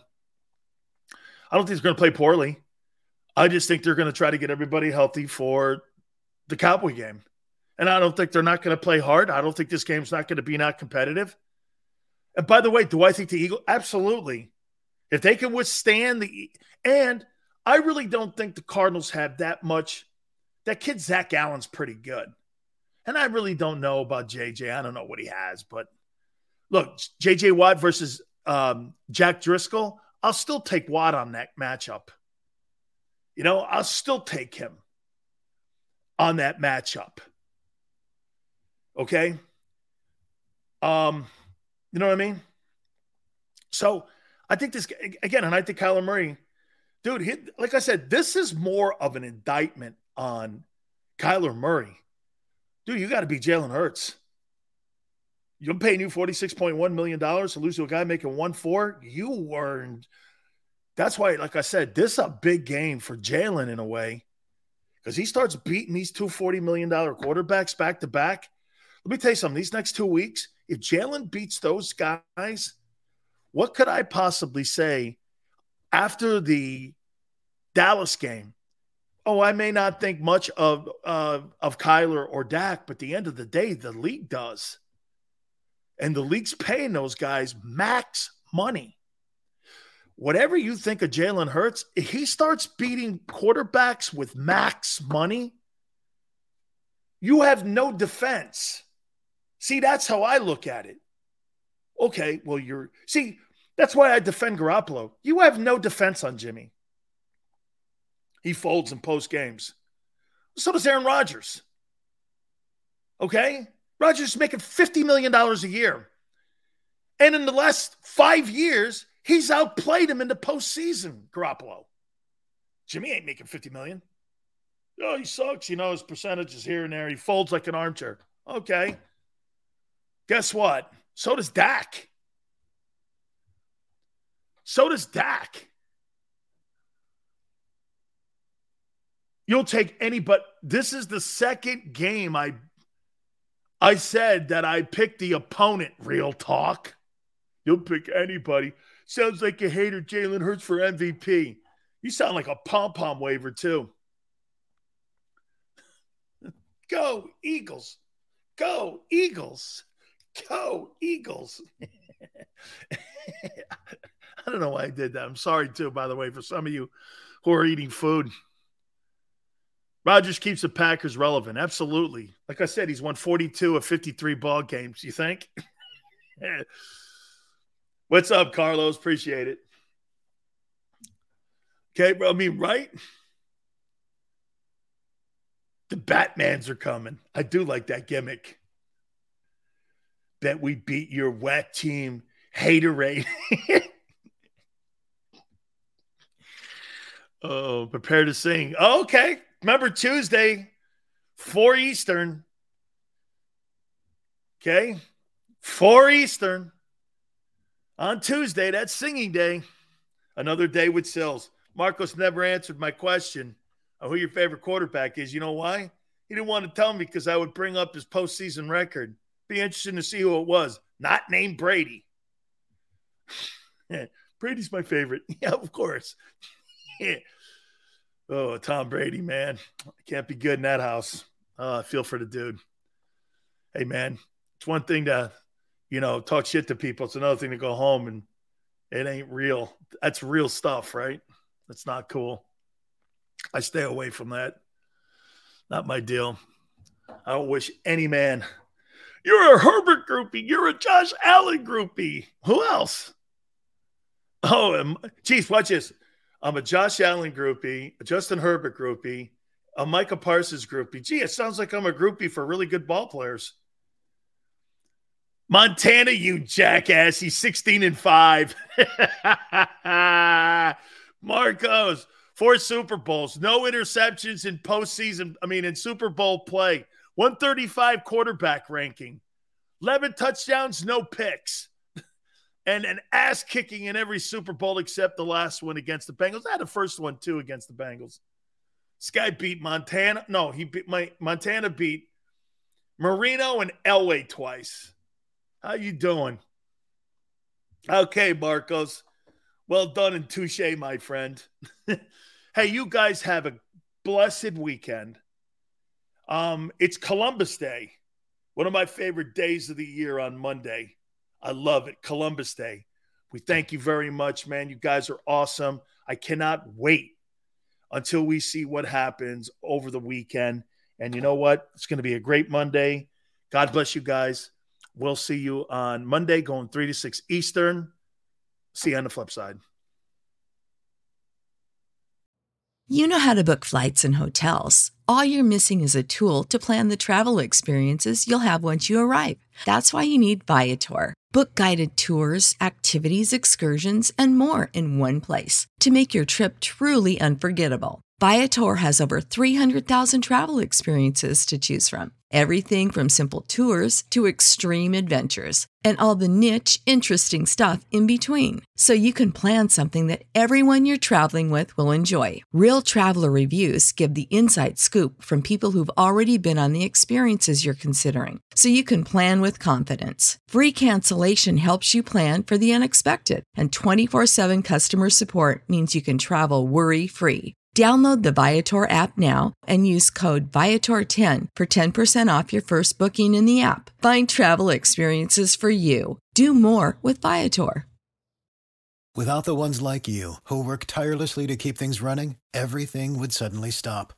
Hospitals, factories, schools, and power plants, they all depend on you. No matter the weather, emergency, or time of day, you're the ones who get it done. At Grainger, we're here for you with professional grade industrial supplies. Count on real time product availability and fast delivery. Call clickgrainger.com or just stop by. Grainger for the ones who get it done.